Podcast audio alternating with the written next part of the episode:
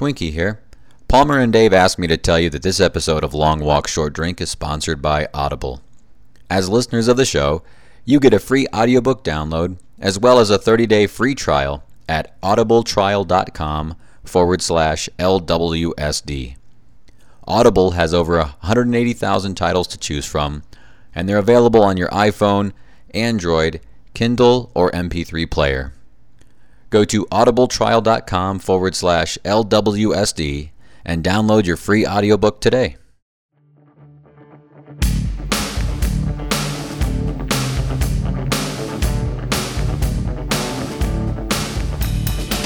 Just play the game. If you're the first one that gets all three of yours turned in, I'll show you my tits. Whoa!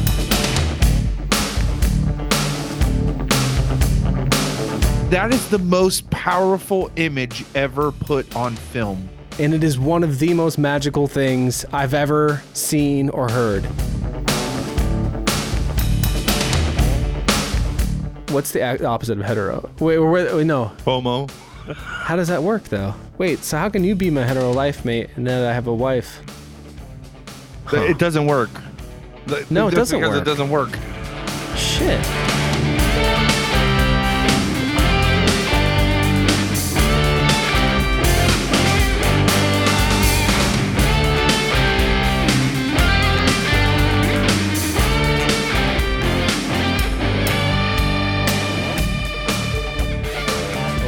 To uh, 2018. Um, wow, it's been a minute. geez, isn't it fucking crazy? Ian, it's already like uh, day 10 into 2018, um, oh yeah. which is mind boggling to say the least. So, um, yeah, I, I can't believe how it's already 10 days in. Like I'm, I'm watching all the other, um, all the other sites and blogs and vlogs and everything like they're throwing all their 2017 stuff up and i'm like holy shit we gotta get going like we are, it's gonna our shit's not up yet so I know. But, it will be soon though. yeah no it'll be fine and uh it'll be great because you know that's just our style that's just what we do but uh i say let's let's just without let's just without any fanfare let's just get our beers up and Oh uh, fuck yeah, yeah. uh get those going so I actually have um, one from my our beer exchange at the Oh, from the Star Wars excursion. the, the 10 The, uh, yeah, the ten ton oatmeal stout, which is one of the beers I would want. You know, you would toast to me, but I'd be like, oh, I can't get that. yeah But I did get it because we were all together.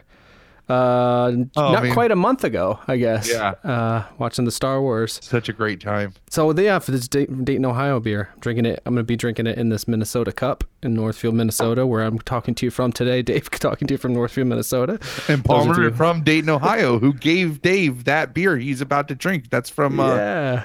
Warped Wing Brewery, which is Mhm. um, this brewery that showed up literally all overnight. There was no Warped Wing, and then it felt like the next day it was everywhere. They had, and their brewery opened downtown that you could go get like fresh beer, but also overnight it felt like there was just Warped Wing. There was like three different kinds that they had. There was like Ermal's Flying Rye, that 10 ton oatmeal stout, and I um Hot Bomb, I think is what it's it's like a really hoppy IPA. And uh I think that's what the name of it is. But those were like the three that you could get in the can. Uh but that again it like showed up overnight. But that's my that was my favorite. That's still like a good standby. That's not my favorite beer that they make. Uh but that is a good one. I'm excited to uh, to drink it. I saved a handful of lo- what I'm thinking of as long, walk, short drink beers or beers that came from that beer exchange in Awesome. Iowa. Uh, what do you have tonight? Uh, oh, just a good old standby. The award Fucking winner. award winner. Yes. You know what I mean? Hell yeah. Fuck that shit, Pabst. well, not fuck Pabst, but you know, yeah, no. Heineken. Fuck Frank- that shit. Yeah. Yeah. Frank Booth won't have it. All right, Oh, did you yeah, crack? okay. Nope. On three. Three. Ooh, yeah, that was satisfying. Yeah. Ooh, this looks pretty. Yeah. It's a. Oh, it's such a good. That's and it's like one of those like really caramely heads, which is like That's what she said. That's what she I said. don't know if that works. it just has head in there. Cheers. Cheers, sir. Oh yeah, that'll do. That's great. So we uh, we've been keeping a regular you know publication uh, schedule, and I think to keep uh, to well I think I act like I don't know to keep up with with trying to be current. We put the Star Wars one up before the last one that we published, which uh, the the one, the one just prior to this. Um, Number 37 Thirty-seven. in a row. hey, back here.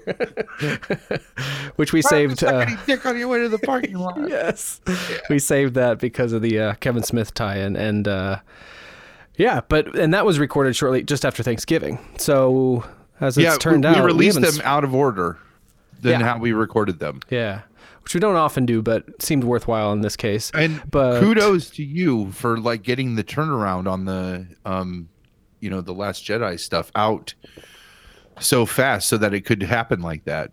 Oh um, no problem. It was a it was a blast. that was that was a lot of fun to uh to put together. And so that's the one. If you listen to the podcast as a podcast, which most of our audience does, I'd encourage you to check out at least the first few minutes of Star of the Star Wars episode, the three thirty six point five on YouTube just because there's a lot of visual extra Yeah. stuff there. and um uh, so I'm I'm behind in listening, so I'm not up to that yet. Oh, Uh, but I have started watching or listening to the podcast from YouTube just for the video highlights at the beginning. Um, oh yeah, yeah. So I would I would suggest I was I have been converted. I listened on Stitcher to the podcast and have since been under Dave's suggestion like moved over to the you uh, watching them on YouTube uh, because the beginning section where you would normally hear uh, just the highlights from the episode uh, he has left in the video of those so you see them happening in real time from because we pull the audio from these live uh, YouTube sessions right now. So, like what we're doing right now, the ultimately the audio from this will be stripped out and uh, chopped up uh, and will become the podcast. Yeah. So, Yeah, and I um I- wasn't able to early on, and every once in a while there's an issue that comes up that prohibits it. But for the mo- most part, the um the video is I mean it's the same. Uh, I literally the so it has like a little screen for the King Corner and a screen for shit the bride says and Dave's digs all those that we've done in the last like handful of episodes. I don't think I've done like a Palmer's Pleasure or a learning from the internet just yet, but right now those are static intros on the on the video. But like yeah, it's they're identical. Whereas it used to be when we were even we do live sessions, the live videos that you could watch on YouTube the that do have our faces interchanging and cutting with our guests or what have you would also have a lot of extra stuff, including like bathroom breaks and whatnot. But yeah, so if ever um, you know we're talking about something that you'd like to see these days, and actually today I have tons of visual aids for the some of what I'm going to talk about. You'll be able, to, if you're not watching on YouTube, you could always go to YouTube later uh, if you want to see some stuff like that. Anyhow, fuck Awesome. all that. I haven't. We haven't really talked for like know, dude. like this in a in uh, almost a month, I guess. well, yeah, well, so we did Des Moines, and that was like our last real hurrah before the holidays hit, and then the holidays hit, and then it's. I feel like we were in like this post-holiday slump because we were like hit with that really really cold. Did you guys get hit with a really Yeah. bad cold cold Yes. cold snap? It was Um, very cold, which minus yours was- whatever. yeah, yours was probably way worse than ours even uh, was, but it, it it stayed right around zero uh, the whole Yeah. the whole time uh, for like a week and a half. Um, and now it just now it's starting to warm up where it's into the like high 30s, close to 40. But Friday we're supposed to get like double snowstorm, snow and ice storm uh, coming through. That's going to pretty much wipe us out for the weekend. Uh, which Yeah. luckily it's a three day weekend, which is going to be great. Oh yeah, Yeah, I have that too. Do you do have a three day? Yep, yep. That's cool. Uh, and then we have President's Day in February, and then the, then there's like a drought of days off until Memorial Day. Uh, I, maybe we get something Oh, for right, yeah. Easter. we might get something for Easter. I don't know. But That's yeah, good. Actually, I, I think um I think as we're scheduled, this will go up, and we're talking about this, bef- you know, going into that weekend, and I think this will go up midnight on that Monday. oh, okay. Unless something happens with the edit, so we're pretty current for the first time in a, in a while, other Oh, than the Star awesome. Wars. well, and I, um, and I definitely think this this um, I I I perceive that the workflow is much simpler for with us doing the episodes this way. Um, Yeah, it definitely is. Uh, I mean, uh, there's a little bit of a trade off in quality, of course, but um, for the ease that we're able to like turn them out and stuff and focus on the conversation rather than producing each one like it's a it's an album or something Well, that's four I- hours long. Yeah, no, well. I- and- but I definitely think though too the quality trade off is not as noticeable to the average ear. Uh, you and Moto ha- are a little bit audiophiles uh, to the extreme. So, and, and that's what I always say: if it's passable for them, then it's good. It's going to be great, you know, to to everyone else. So, um, yeah, I don't think it's as noticeable as you think it is. That's good. So- yeah. Yeah, But so yeah, after I mean, for me at least, um, after I saw you that weekend, uh, we saw Star Wars together. Then like th- that whirlwind trip that everyone can relive with us in uh, episode thirty six point five. Um, the following week, I came back to Ohio for to the bride and I. Both of our families are there. Excuse me, and then um, we visited them and stuff. But I also had another kind of excursion where I was celebrating something creative with uh, friends. That that um, documentary for uh, that I talked about at some point in the last few episodes, uh, NJ's and the Jeff, which was two guys that played with me in a band and toured with me a couple years ago. Um, it was a band that they had in 2007 and 8 for like 18 months or so. This rock trio that that was like all um, that. Like you kept seeing this camera, and you asked Yeah. for that footage, right? Like that- Exactly. Yeah. Okay. I got the got the footage eventually, and the the the the trio, the rock trio or whatever, they they have an EP that we put up for free on uh, the Dreaming Out Loud Bandcamp site, dreamingoutloudrecords.bandcamp.com. Bunch of free music from uh, Cabin Kids and these guys. These guys are kind of honorary uh, Dreaming Out Loud artists, to put it in a funny way, because the the byline of that whole thing was like a,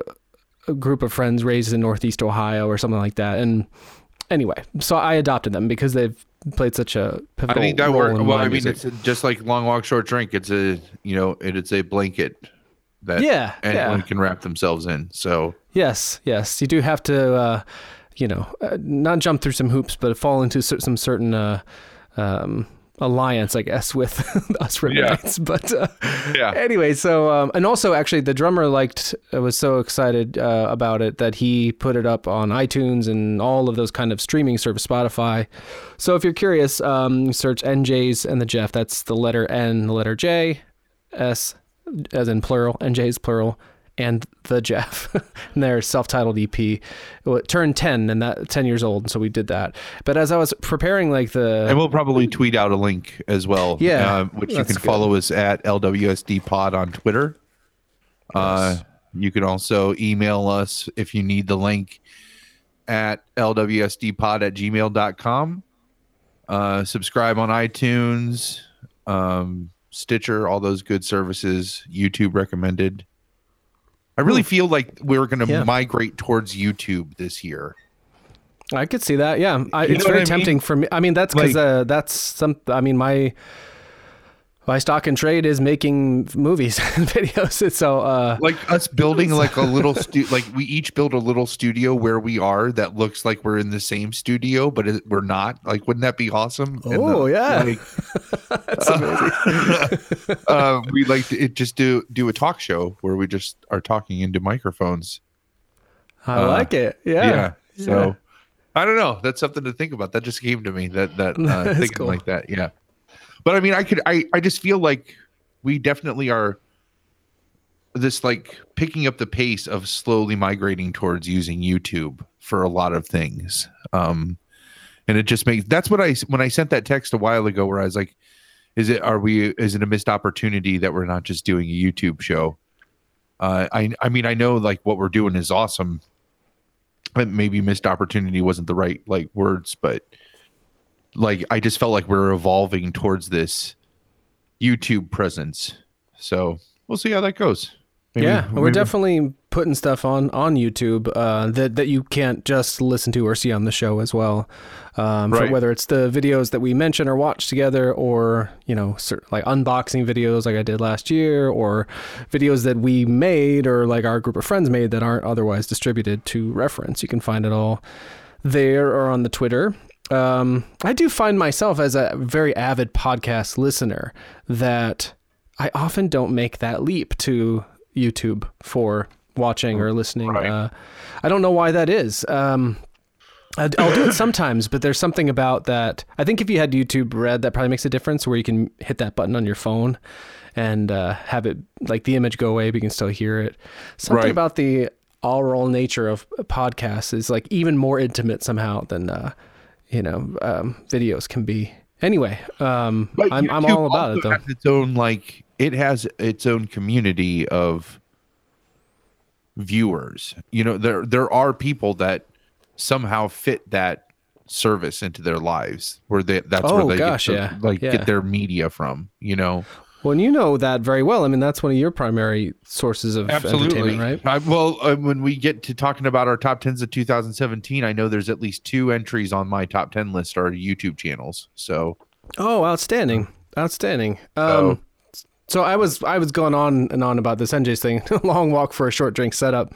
That was uh, in preparing the, the the digital liner notes for that. I had access to these thousand some pictures from this tour that they took in 2000, early 2008. And in so many of the pictures, my friend um, Brian Yost, the drummer, was holding a, this Handycam video camcorder, and so that's what we were talking about. Eventually, I got those tapes, which turned out he had never looked at. None of the, and they're just been sitting at his parents' house in Ohio for ten. For I think 10 there's years. so many people can relate to that. I do that having shit having shot the, time. stuff and never watched it. Yes, I do that shit all the time. Like the the original WPLMR, like the the podcast one that I did. I once I did my edit, that was the last time I listened to it. Like after I put it up, Oh, sure, yeah. I never listened to it again. You know, But this is like shooting or like recording it and then never doing anything with it. Yeah. That's a little different because they were their main focus, I'm sure, at the time was conducting the tour and playing the shows. sure. But uh, yeah, there's these five tapes that he said he had, and so I got them, and I thought, you know, I've made so many documentaries and stuff, and made use of footage about my friends and our creative endeavors that it would be fun for me to have that visual component to this 10th anniversary EP of theirs that I was working on. Um, so I eventually edited down the five one-hour tapes into a two-hour tour video diary or something like that, which I had such a blast doing because I think I mentioned on the show before that Handycam thing. And when people used to record on one hour tapes, there was a different dynamic in recording videos than we would have on our phone now, which we might record like 30 to 90 seconds of something right. people would record for extended periods of time. They would kind of tell the some theoretical audience what was going on, which which my my friend did throughout those videos, even though he never ever watched them. um, and so anyway, so I put them together into this two-hour thing, and uh, I was just going to do it. I was going to give them DVDs when I saw them at, at uh, the holiday, because since the tour, we'd been we'd get together once a year, because they're Yost lives in New York, but we, he has family in Northeast Ohio, so they, we kind of converge, like one meal together or something like that. So I was going to give them DVDs of this when that happened, and suddenly the, the so NJ's and the Jeff stands for non Jeffs and the Jeff. So there's two guys in the band that are not Jeff, and uh, the Jeff, as we like to call him. Uh, he he reached out and texted. He's like, "What uh, what if we rented a theater?" I was like, "Oh, geez," you know. And I was thinking like of the cost of it and all that, and I just thought like he's just drunk and excited or something, and it'll pass. But to make a long story short, they ultimately did rent like a 19 seat screening room in a hotel. Actually, do you remember the venue in Akron, the North Side? You were often there when I would play, and maybe even hopped on stage there with me. It was next to I Luigi's so. Pizza. Oh yeah, yeah, yeah, yeah, yeah. yeah. Yep. So it's no longer the north side, but it's the sort of hotel or like condo thing. It was condos at the time. Now it's a hotel right across a short street. So we showed up there, and um, the Jeff had invited just a handful of his buddies and his brother-in-law, and it was like recliner seats.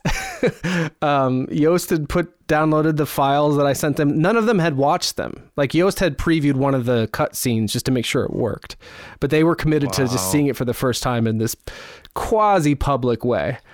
And so that was like the and I and then I got to that kind of late because Moto and I were running around. He was driving me around so that I could film uh, music venue exteriors for another documentary I'm working on that I could only film them in Ohio. and only had this one night. So like all that's to say, like in this two week period, I had these two very fun sort of gatherings of creative groups of You're people so in my life. I, I felt like it, yeah, so, and it was like so a whirlwind. Oh, it yeah, it can be. And and what was great about both of these instances is I tend to spearhead hey, stuff. Twinkie's watching. Hey. Oh, hi, Twinkie. buddy. Happy Oh, yeah. 2018. Happy to, we're gonna get to the our first Twinkies take here. I think. Oh, yeah. Uh, um, once I stop babbling on about this, but uh, anyway, it was really fun. But I, I, realized why, in some ways, it was so exciting is that I so often over the course of my life have made things that have featured friends, but both of these outings or gatherings of friends were really spearheaded by the friends, not necessarily myself. So so that that was all really very fun. And a long walk for I'm gonna take a short drink here. I've been working on some other stuff si- since then that I is a bit of a surprise for someone, so I don't want to talk about it. Which Okay. that's probably for the best. So what have you been up to since I saw you in Des Moines? Um, well, let's see here. So the holidays, um, we traveled to Ash's dad's. So we did cookie weekend before, um, Des Moines. So yeah, so we didn't go up to Northeast Ohio at all for the holidays. Um, we went out to Pittsburgh for uh, Ash's family did that for a couple nights. Um, that was early on in our break. We had, uh, we did kind of like a staycation over winter break where both of us had some time off. Uh, we like both had the week off in between Christmas and New Year's. So, uh, we just kind of like stayed in our PJs and like ate good food and, um, watch movies and went to the movies. Like we went to Star Wars twice. Oh, Uh, nice. Yeah, which was fantastic. Um, and then we have come back here. Uh, we got to do Christmas like here at uh, um on our own. We were gonna go to um the person who I moved when I first moved down here, who I lived with, uh, their family was to do Christmas dinner, and uh, we found out like right leading up to it. I don't think they do this on purpose. It just always seems to time out this way, where um, I find out from somebody else. Like my sister let me know, like, "Oh, what are you guys going to do for Christmas?" And I'm like, "What are you talking about? We're going to go over to their house." And uh, she's like, "Oh, well." I just saw on Facebook that their kids are all sick, like throw up sick. And I'm like, what? And they don't tell us that. So then we, until we get over there, and they're like, yeah, like pe- everybody's been throwing up. And so then we get like, so I like, I call them and I'm like, you know, is this going on because we're taking time off in between uh Christmas and New Year's? We have that week off. I don't want to spend it like throwing up and shitting myself. and, uh, and uh she's like oh no no no it's all it's all done it's all passed through and it's like okay so christmas eve i'm making a cheesecake to take over to dinner and uh, i get a text message like yep uh he's sick so it was still going through their family so we ended up Oh. getting to spend like christmas day just like at our house like we made our own dinner and uh made some sous vide steaks which were delicious uh so and ended up going over there for dinner later on in the week because they once once it was officially through their house. So, um, but we officially dodged it, which was great. That So, is great. and then New Year's came. We um we went out and uh, hung out with with that same group of people and. oh, you you guys went out on New Year's? Uh, Like- yeah, like not out out. Like it was New Year's Eve. We went to uh this little like one half of it is this amazing beer store. It's called Ollie's. Uh, uh it's an amazing beer store that so- sells. It's the sister store to where I used to get that Lithuania beer, like the w- werewolf beer. Oh, you know what yeah. I mean? Like, uh, where just all kinds of crazy beers. And then uh, this place in particular, though, the other half is like a um, brewery and eatery. So they have like this like really kitschy menu. I don't like it at all. It was gross.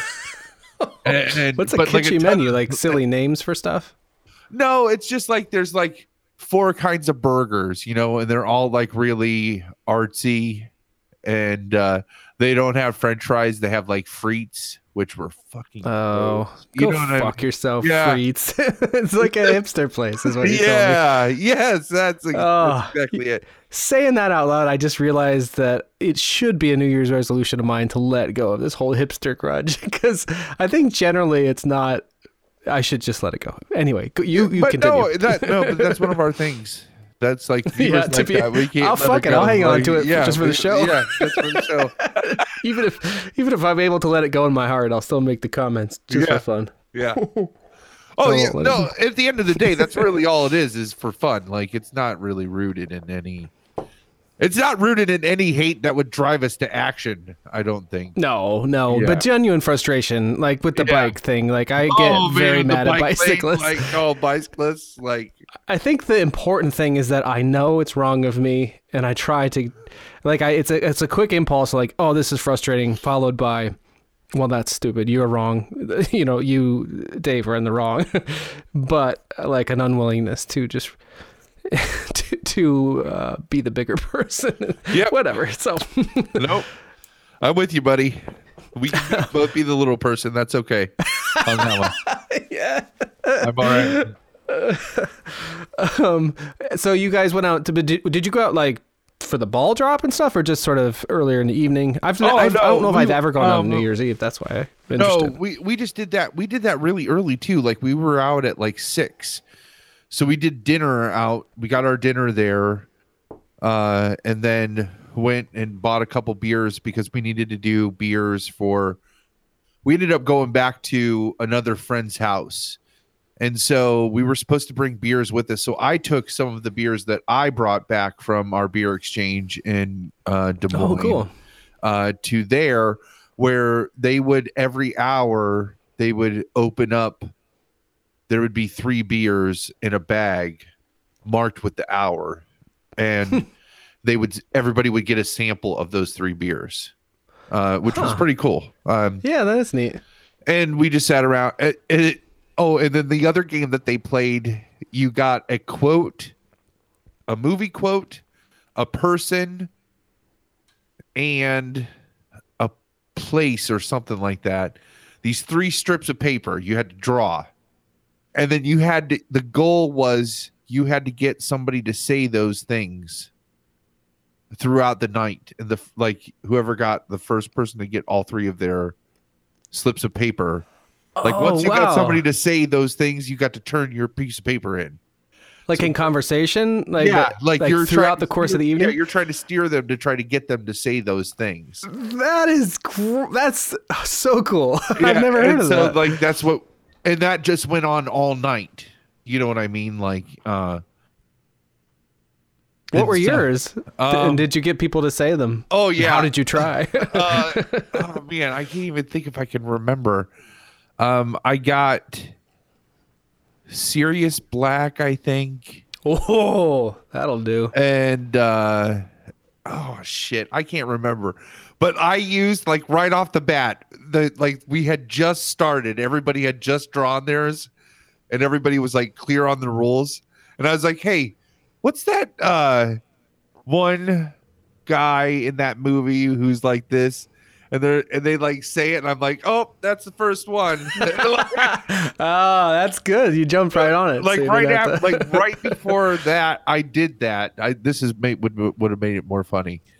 Right before I did that, because I'm like, this game is a little lame, you know, and like the host of the party, the wife was like, just do it if if you're the first one. Just play the game. If you're the first one that gets all three of yours turned in, I'll show you my tits. And I'm just Whoa! like, all right. And right after she said that, I was like, so what's that character in that movie? And like 30 seconds later, in my first strip, I was like, first strip down. Uh, so that was pretty good. wow. You, you didn't get to see him, did you? No. but that's a hell of a motivator. Yeah. No. Um, I actually Behold the power of the titties. Behold the power of titties. You got it. Uh, no, that was my. I was playing DD that night because I needed to perform because it was just at that point in my wife's cycle. So, uh, because we're yeah, trying to bang in the new year. yeah, yeah. so uh, we did that until after the ball dropped, uh, and then and then Pun always home, intended. And then the ball dropped again. yeah. Uh, oh, I see. Yes. Okay. Yeah. There. That's what I was So- waiting for. Um, and then that was the new year, and then uh, then we went back to work, and it's all been pretty uneventful since then. We've been slowly like we're slowly meandering towards starting our 2018 goals, which um, I always I don't know I I guess maybe I believe in pulling that trigger slowly. I don't know y- you just got to be ready for it. Like you can't just jump in with no plan. I can, anyways. So that's what we've been doing is just getting ready for these changes that we're trying to make. So, um, and, but we'll talk about that later. That's in my. I have I have some goals that we can talk about. Do So you normally do? Well, yeah. We'll, we'll we'll save that question. Well, that's great. I mean, I. I yeah, we we did a similar kind of staycation thing once we get through because our Ohio trip, um, you know, it takes like f- twelve to uh, ish hours to get out there, and Yeah. and then we have anywhere from three to six households, family wise, like Yeah. nuclear family wise, between the two of us to see.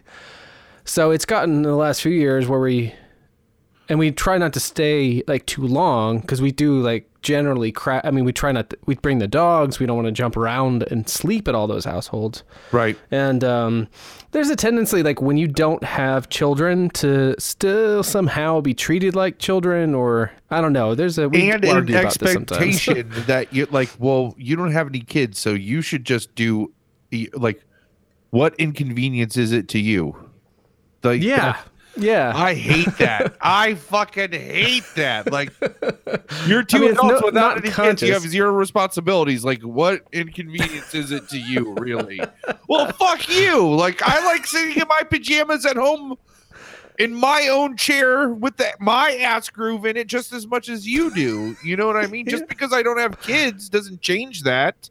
Yes, exactly. know? Um, so and there's not like a, that's not a constant uh, or conscious thing. It's just it can be. You know, I don't know.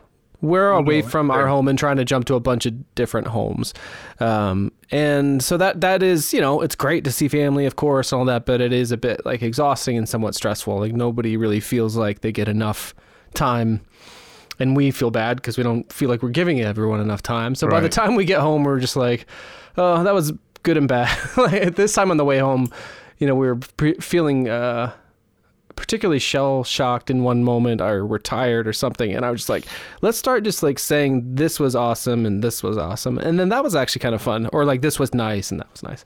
Like for instance, just randomly, one um, my one nephew got a bunch of gift cards for stuff.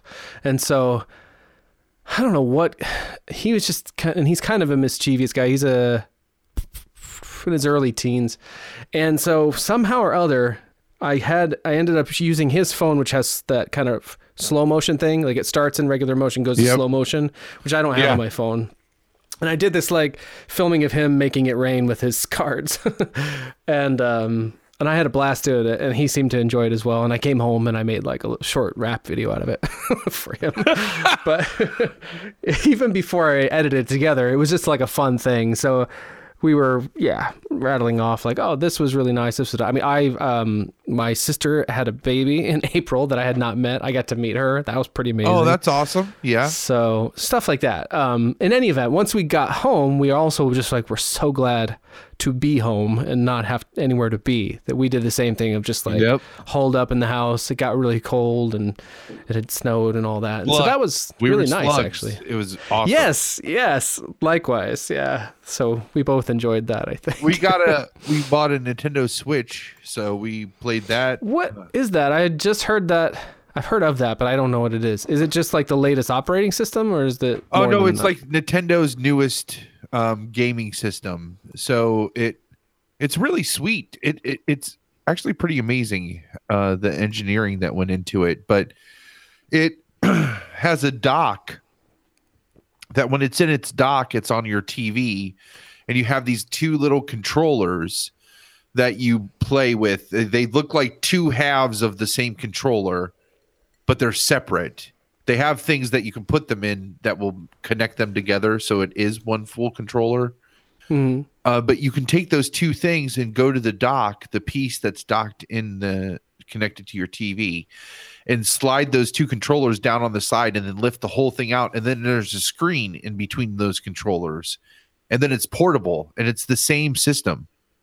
So like you um, can take the game and play it anywhere, and then you redock it again and charge it, and it's just it's a mobile and um, uh, console all tied in together. It's it, it's pretty cool. But then the big the whole thing about it is uh, one of the cool things about it is if you like you'll see pictures where people are like on a plane and they have the screen propped up and then the two controllers taken off the side and um those controllers can work together as a single player or for like Mario Kart 8 you can give one to another person and then you have one and you each can control a different car and race against each other even on that little screen like in between Oh. like Yeah, you know, I think one. I think Yeah. the nephew, maybe the same one that I helped make it rain, uh, got. I think he got that, and the bride played it with him. I was, I think, I was conversing with the adults, and she was. I knew she was playing a game, but I think it was this whole thing, and I think it was actually Mario Kart. Yeah. and there was just like epic freakouts and just like her shouting.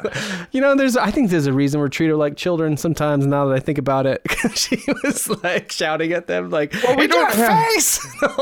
We don't have children that we have to set examples for So That's the- right. the- so the children that like the children that we ha- that we do get to interact with all we get to do like we get to be friends with those children.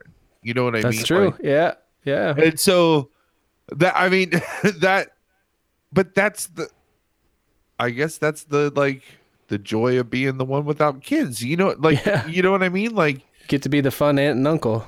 So or aunt or uncle but or i mean so but there is a rub where you're just like but don't fucking treat me like a kid 'Cause like i'm gonna be 40 years of 40 fucking years old. Like don't treat me like a goddamn kid. I'm always joking that kids have it made in some ways. Like we were just at this we actually went to a dinner sort of gathering i guess possibly a dinner party last week the bride and i. We felt very fancy. We had something called raclette which we'd never heard of. So i think it's swedish. I, i, don't could know be what wrong. that is. Yeah it was a a certain way of preparing like you each had a little have a little uh, station not well not each separately but there were on the table we were at with two two other couples there was uh like um uh, I don't know what you call it, like a skittle or skillet, excuse me. okay Uh, and then on the top where you cook meat and maybe vegetables, and then underneath you put in a little tray like a certain kind of cheese, good melting cheeses. oh Anyway, but um, i like cheese I mentioned that, and that was amazing. And we didn't really quite know what we were going to have when we were getting there, and they were still preparing it. But I'm watching the kids who were also there get pizza, and I'm just, and I guess teased. I was, you know, under my breath to the bride. I'm like, oh, fucking kids haven't made. Look at them getting pizza. fucking a right you know like yeah. And then at the end of the night too, as we were all leaving, like there was still a little pizza, and they were get, the kids were getting it before they went to bed. I'm like, oh, you see, Son of a bitch. I want the pizza. I want all Anyway. the pizza. All Of course. it. I'm I'm already now I'm thinking about the pizza I'm gonna want to order when I'm done here recording. And for sure, our, our raclette or whatever was far more amazing, and, and Oh, sure. it was an adventure and all that. But still, you see the pizza, and they and then they get to like have those little kid bodies and little kid bellies and stuff, Yep. and their pajamas. Yeah, that was the other thing. They was in in full pajamas, but not like not like grown ass people matchy pajamas, like the kind that would have a cartoon character, and it's almost like matching sweats in a way, but lightweight Yeah. that whole deal. Yeah, I came out of the bathroom and like the kid, kids eating, getting served pizza. Even the one whose house it wasn't was that it was going home, and he's in his pajamas, and I'm just like, oh. so Yep. I don't, I don't know. It's a, it's. I have picked up I have gotten in a bad habit and part of it is just because my weight where I am just in fucking sweatpants all the goddamn time. Like over the summer it was athletic shorts and now I'm like now that it's winter it's sweatpants. I don't like when I get to Wednesday and I have to go into the office it's like uh khakis like fuck khakis. Uh, I wish we had a. I just want to be in my line. sweatpants. that would be one of them. yeah, I'm with you. I, I'm wearing sweats now, and I couldn't be happier. Yeah, just and, and I don't give a fuck when I go out if I'm wearing sweatpants. I'm like, yep, I'm wearing sweatpants. Fuck you, like, you know, like That's kind of awesome. I think sometimes it depends on where I'm at in the day if I'm gonna make the switch to go out. Oh. Um, so I, I want to get into our be- our favorite things and stuff from the year, and I'd love to hear about your resolutions and stuff. One of the things that I think we've teased on the show beyond just off air, hoping it would happen, was something we were calling Twinkies Take, which I think I thought was going to be. I think the first one I thought was going to be on Blade Runner, the new Blade Runner. Oh, yeah, yeah, and yeah. something he could record whenever it was convenient for him, and then submit for us to uh, include in the show. Sure. And he surprised us with twink, a first Twinkies take that isn't isn't quite that. It's not a an opinion piece about um, a particular piece of media, but rather I think it was his sort of thoughts on the year that was and some. Um, I can't remember exactly, but something to do with the year ahead. And uh, as we were about to reflect on both those things, I thought maybe it'd be fun to introduce that uh, our first, the first Twinkies take. Don't you fucking call me Twinkie! I said don't fucking call me Twinkie! Don't fucking call me Twinkie! If you fucking call me Twinkie we're done! I've had better years than 2017. Not significant singular events that have been challenging, but this overarching negativity, almost like a day where at first glance the weather appears to be good, but one glance into the sky and the dark, heavy clouds make their presence felt. It started with the inauguration of a misogynistic, racist, egotistical, small minded mini dictator in training as president. And throughout the year, I've also been working on some interpersonal relationship problems of my own creation that have been heavy to carry. And I feel as if my perspective of life, this last revolution around the sun, has been skewed. And then comes George Miller, you know, the director of Babe and Happy Feet. Oh, yeah, and the co creator of Mad Max. I'm watching a documentary on the making of 2015's Fury Road, taking a break from watching the actual movie for the time, and he's discussing the arduous process of getting the film made over an 18 year period. During his discussion of the stresses and challenges of filming in the Namibian desert, he quotes the following Pay no mind to the thunder, but listen to the birds. Turns out to be a partial quote from an early 20th century American pianist, and it really struck me. Yeah, these dark clouds are there, but the chances are they will always be there, and they've been there since at least the earliest 20th century. And it kind of goes hand in hand with another revelation of mine uh, that I've had in 2017, and it relates to mental health struggles.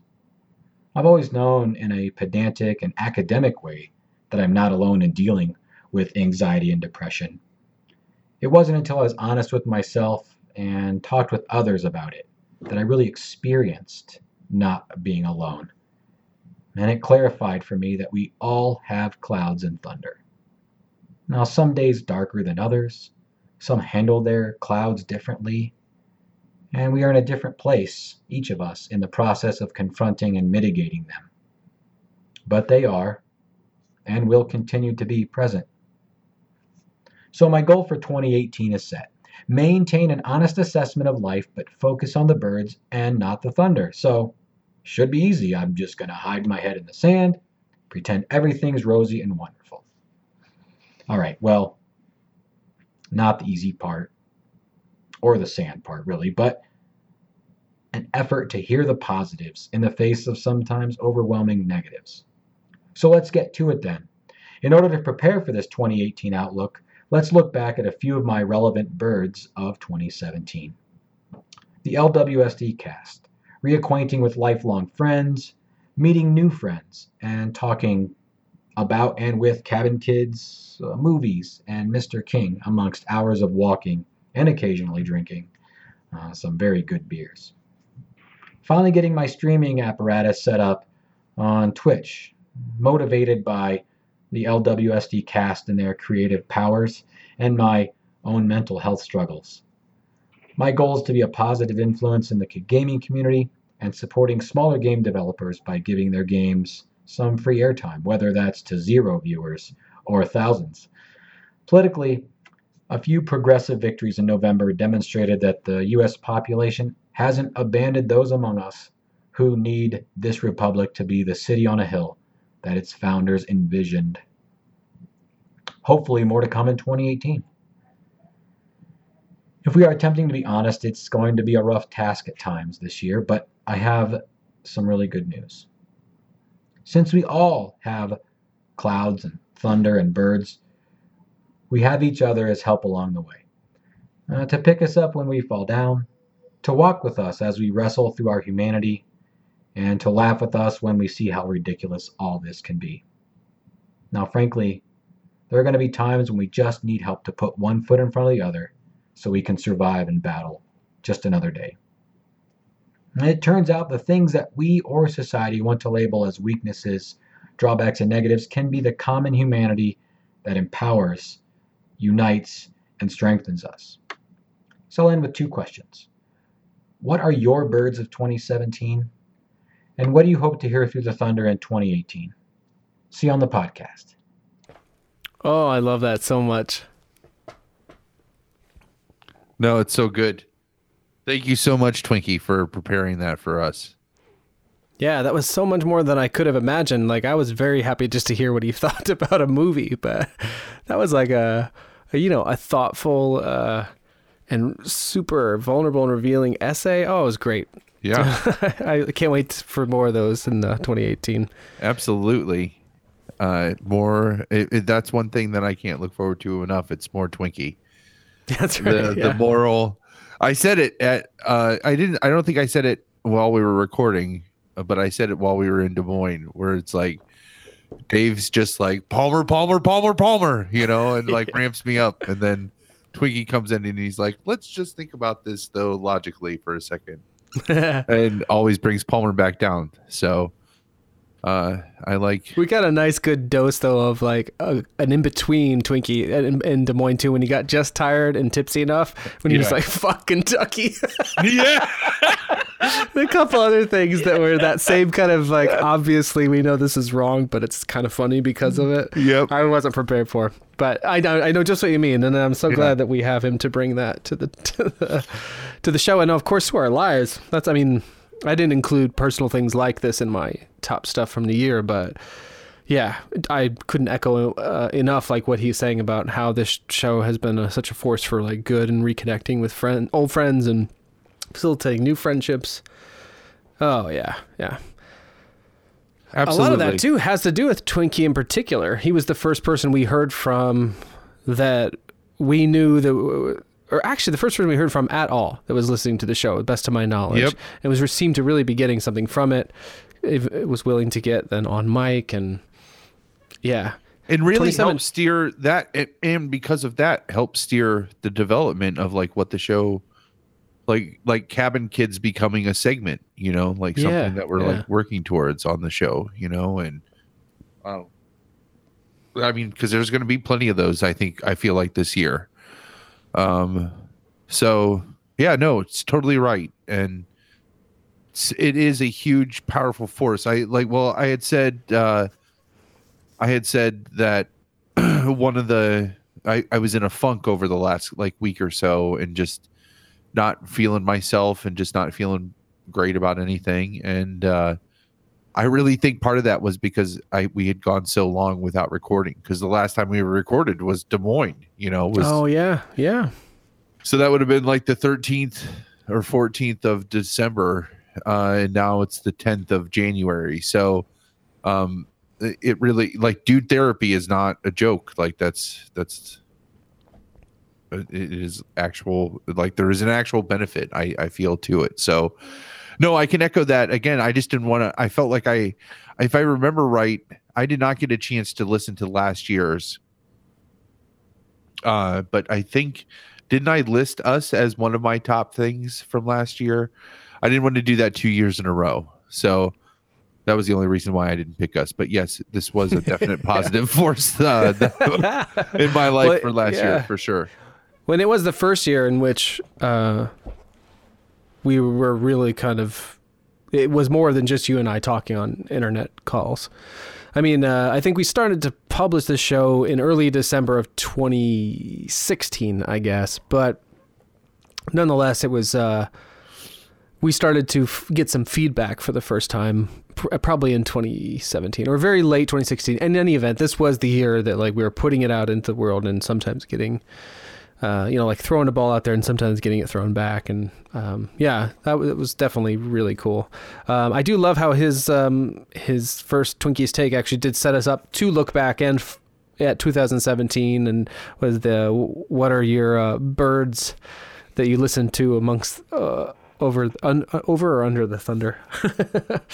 uh, what are your birds of 2017, and then what do you look forward to hearing over the thunder of 2018? Um, anyhow, so uh, I know you've been working on some some goals, and of course Yeah. we both have some lists. But uh, kick yeah, kick us off with e- which, whichever one of those things you want to talk about first. I think both of them are queued up nicely by Twinkie's take. Oh no, absolutely. Um well let's do let's talk goals first. And then and then we'll we'll do our top 10 and then that'll steer our conversation for the YouTube lists and then we'll be able to wrap up. Cool. That sound good? And that'll be our Absolutely. best of 2017 show. So Yeah. um all right, let's uh do you have goals too that you're going to share? I don't have New Year's. I was inspired. No, go ahead. Mr. J because so Mr. J like he's like this is something that I do that has been really beneficial to me and I feel like one of the things I want to try to do is to like really put into practice advice that people give me instead of just instantly refuting it. That's like because that I, I have a bad habit of doing that of just being like "Psh, they don't know, you know. yeah, uh, I know uh, what you mean. Yeah, I can do And- that and so. I don't want to. I don't want to do. I don't want to do that. Like maybe I should try this. You know, because maybe because what's really starting to happen is I'm finding out that I don't know. Uh, it's not that they don't know. It's that I don't know. So Hmm. um, Mr. J had shared his goals for 2018. So I was inspired by that. Um, I don't have three. I have six though. nice. That's even better. um I, I feel like I've really got to be in 2017 I really got to be uh sloth-ish so it's, it's my responsibility to really put in the extra effort this year to overcome that so um uh, I don't know. Do you want me to just go down and read them, and then we can talk? You can like stop and like interview me, I guess, or Uh, Like you normally yeah, do, You, or had- do you said you- had six. Um, yeah. yeah, I'm trying to think. Like, uh, one of the uh, uh, any way that you feel comfortable. I don't actually have. uh, What did you call yours? You called yours goals, right? Yeah. Like Yeah, so I don't have goals. by the end of 2018. Oh, yeah. I don't have goals. I have um, developed these things that are kind of like daily goals or affirmations and these like personal practices. Um, No, that's one, good. two, three, No, four, oh, five. So if something intersects with something, I can I can piggyback on. That way, it's not just you sharing stuff and then I don't share anything. Um, but otherwise, you could just uh, keep going. I mean, you know, I interject. I can't help but interject. So Well, no, but that that also applies because I one of my things I'm I'm I'm trying to look at goal.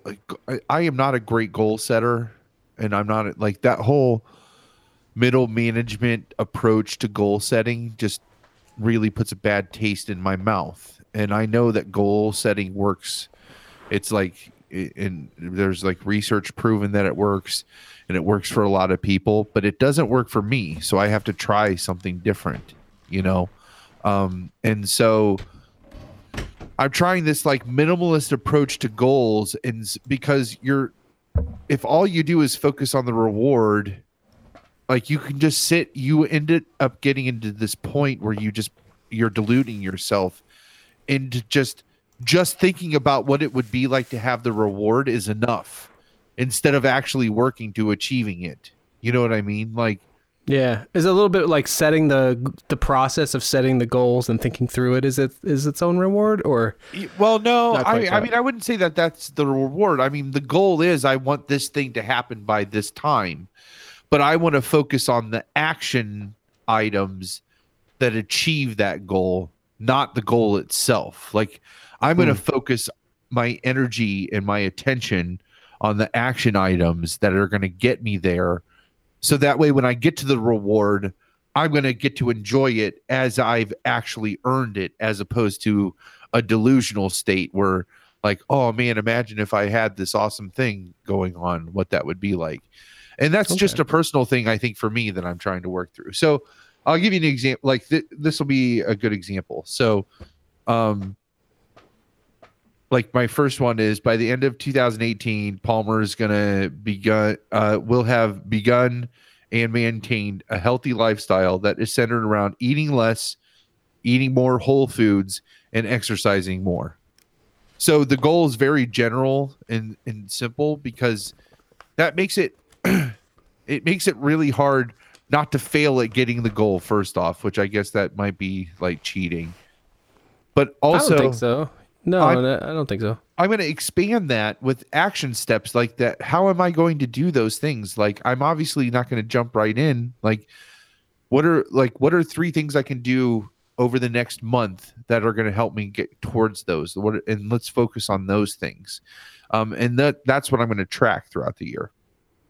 That's great. I actually do have one. I can volley a little bit. Okay. Um, it's and it's surprisingly short coming from me. But so I I develop based on just like trying to. we have the mantra around here. I don't know if it's a mantra or whatever, but it's something the bride said year, a few years ago that I seized upon because we we both thought it was funny. She just said one day like get it together and do it better.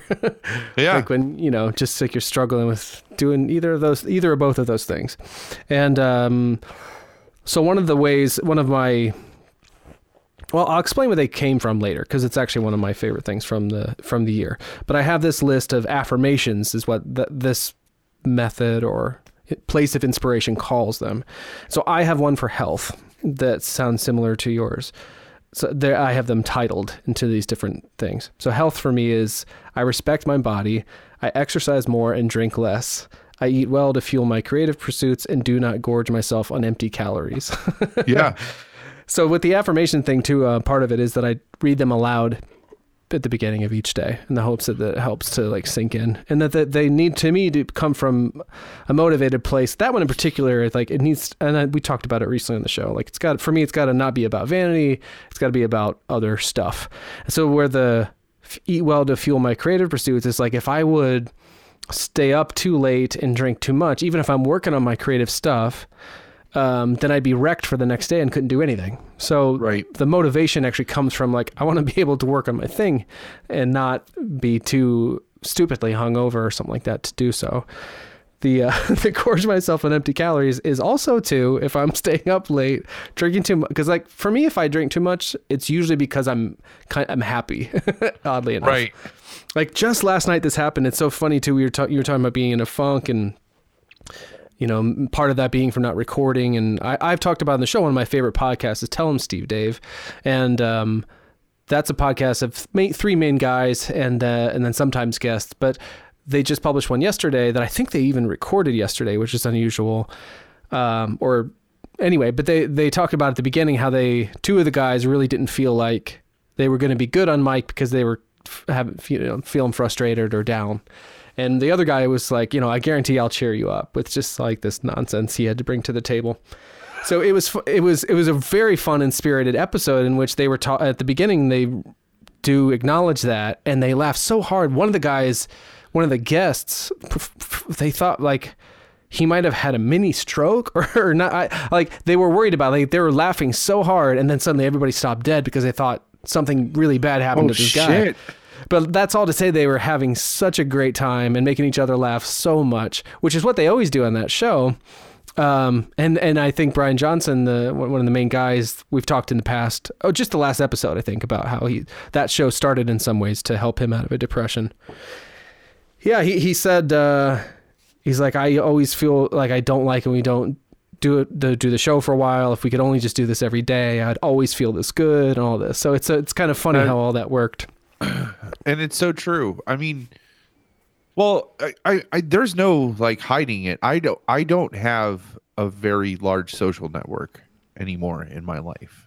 You know, um, and it and part of that is just it's just harder to make friends when you're adults, and uh, a lot of your- a lot of your social circles are centered around your, either your work. Uh, you don't have school anymore as like a social outlet. Um, and so in Dayton, like my my baker is really like the only like he's like the only thing the closest thing to a friend that I have. You know what I mean? Your baker? yeah, like, like- my guy, like the guy that I get my cake from. Oh, okay. Because the baker makes cake. Yes, I'm all I can think of is Pineapple Express, which sounds, I just imagining you at an adventure, an action adventure with your baker. Yeah. oh any event, that's that kinda be so nice. awesome. Yeah, but I, uh, but that's like my only friend. But like you think back to like the cabin days, like I had the whole network of the cabin, uh, of of of people that were just. I can remember during that period of time from that summer that of the cabin into the next year because there was a group of us that started the, the like poker night and all that stuff you know um that was after the cabin. I felt like every day i was not working or going to school i was hanging out with somebody from that social network you know what I- Yeah, yeah. i was doing something with with one or more of those people.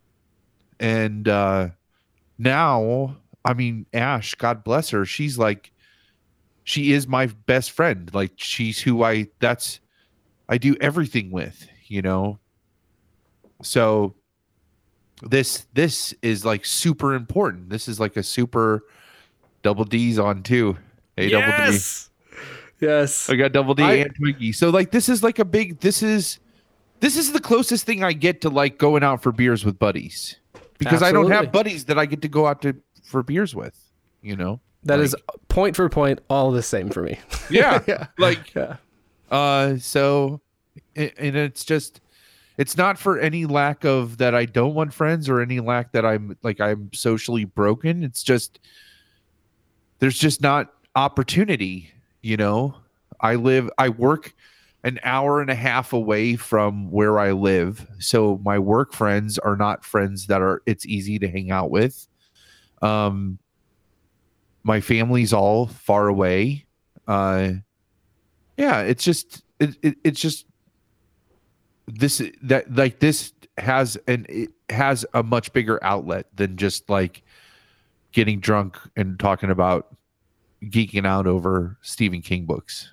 You know, Yeah. Like, no, of course. Yeah. there's more to that. The to for me and and for Twinkie, it sounds like, and for you and Double D. Mhm. Yeah. and- yeah.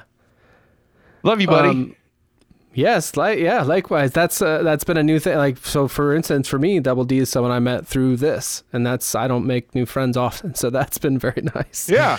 Um, so just before we move on from this one, uh, I wanted to uh, finish the the connection to all of this because it's embarrassing to me, and hopefully then someone else will hear it and be less embarrassed or alone, and ho- perhaps engaging in the same debauchery. So. Um, so yeah, my, my affirmations, I exercise more and drink less. I eat well to fuel my creative pursuits and do not gorge myself on empty calories. So I try to eat, eat right and eat well and all that. And I'm a, I, that's not, that's not easy for me to do, but I've found ways to make better habits. That's always the goal. But I do love to eat things and love to drink things. And so last night I was listening to that episode, Tell 'em Steve Dave I was talking about. Um, I've, I've gotten to the point too where I've had like I'm able to like have several days a week where I just don't drink anything. Because that's not to say I get drunk always, but usually I'll have like beer or two. It's like whatever. It's something I Right. I like, but and I'm just trying to make a habit of that. I eat, And, I um, cake every day. Oh yeah, yeah. So, and I, I'm not trying to make it too hard a stance, and it's just it's more it's just like if I, not to just do it just because or just grab that beverage just Right. because you know if I really felt like it, then I, I I do even if it's like a Tuesday as yesterday was, but um. So I'm I'm when I'm I was working on something where I didn't have to listen, only watch. So I was listening to podcasts, and I was at this point I think I'd already gone through uh, a fighter and the kid podcast that I, I like. I again that's like two guys sh- shooting the shit largely, and um, just a fun dynamic to, to listen to. And then I was on to the Tell 'em Steve Dave and hearing about that, I, and just feeling happy and good and like productive, but not in a way that I had to be super engaged with. And so I'm getting something out of the fridge, and I'm like, hmm. Or no, I was doing dishes. That's what it was.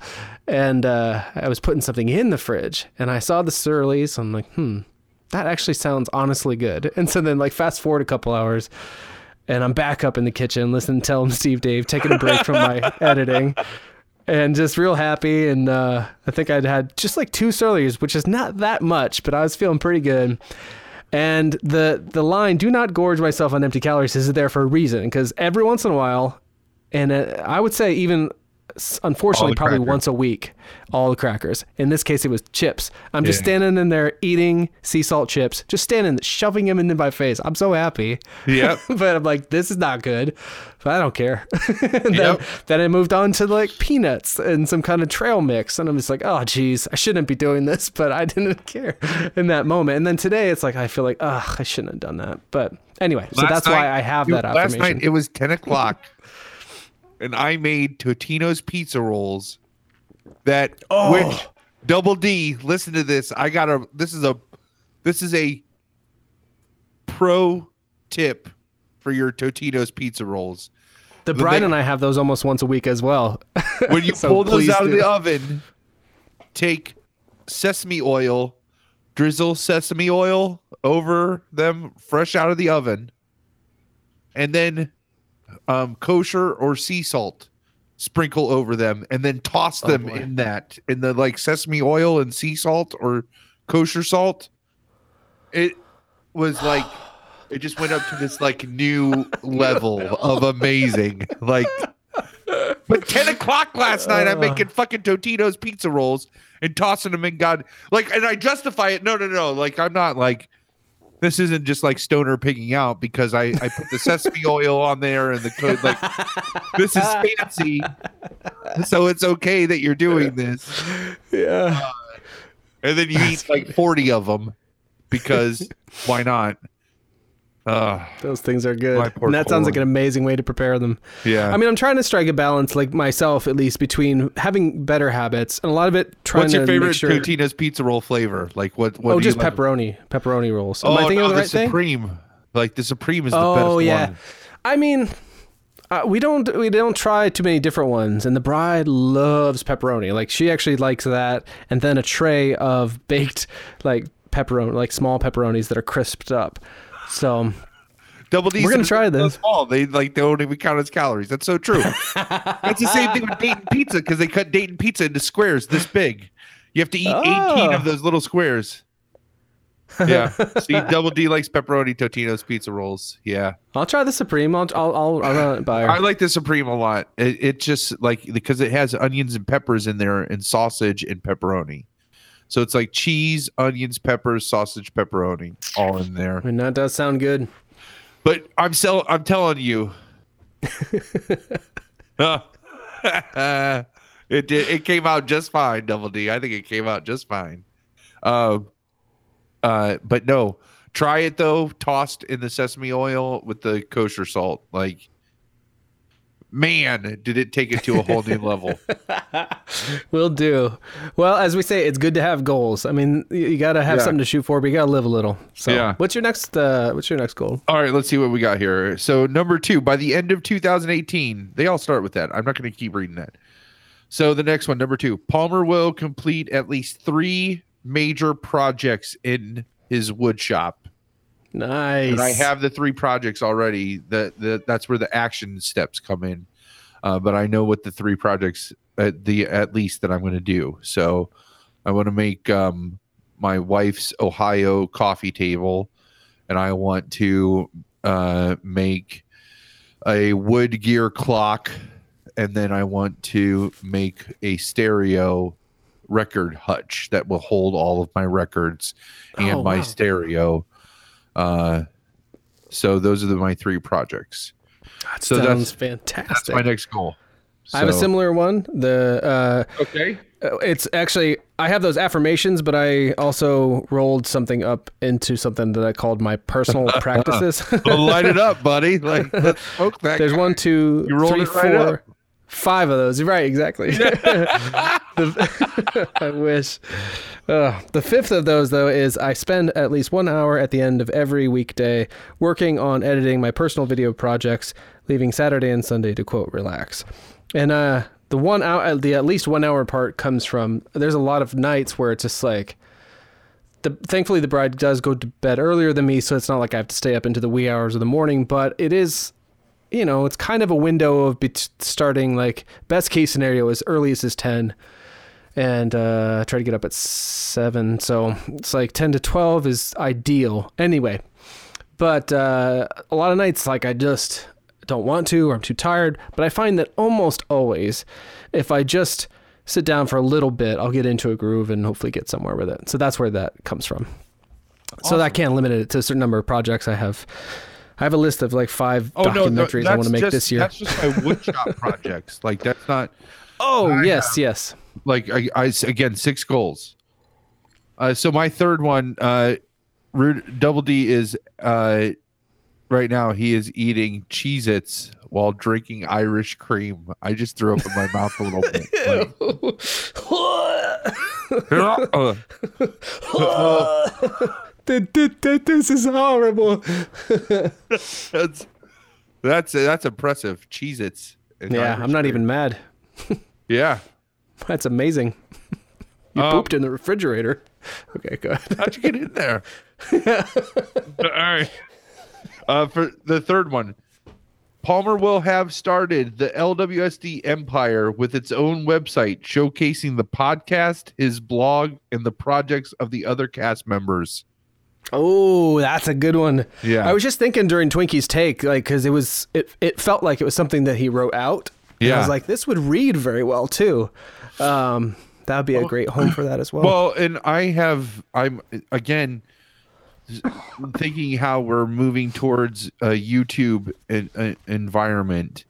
A lot of YouTube um, channels are sistered with a blog where there will be text that either expands upon or is independent of what is on the YouTube channel as well.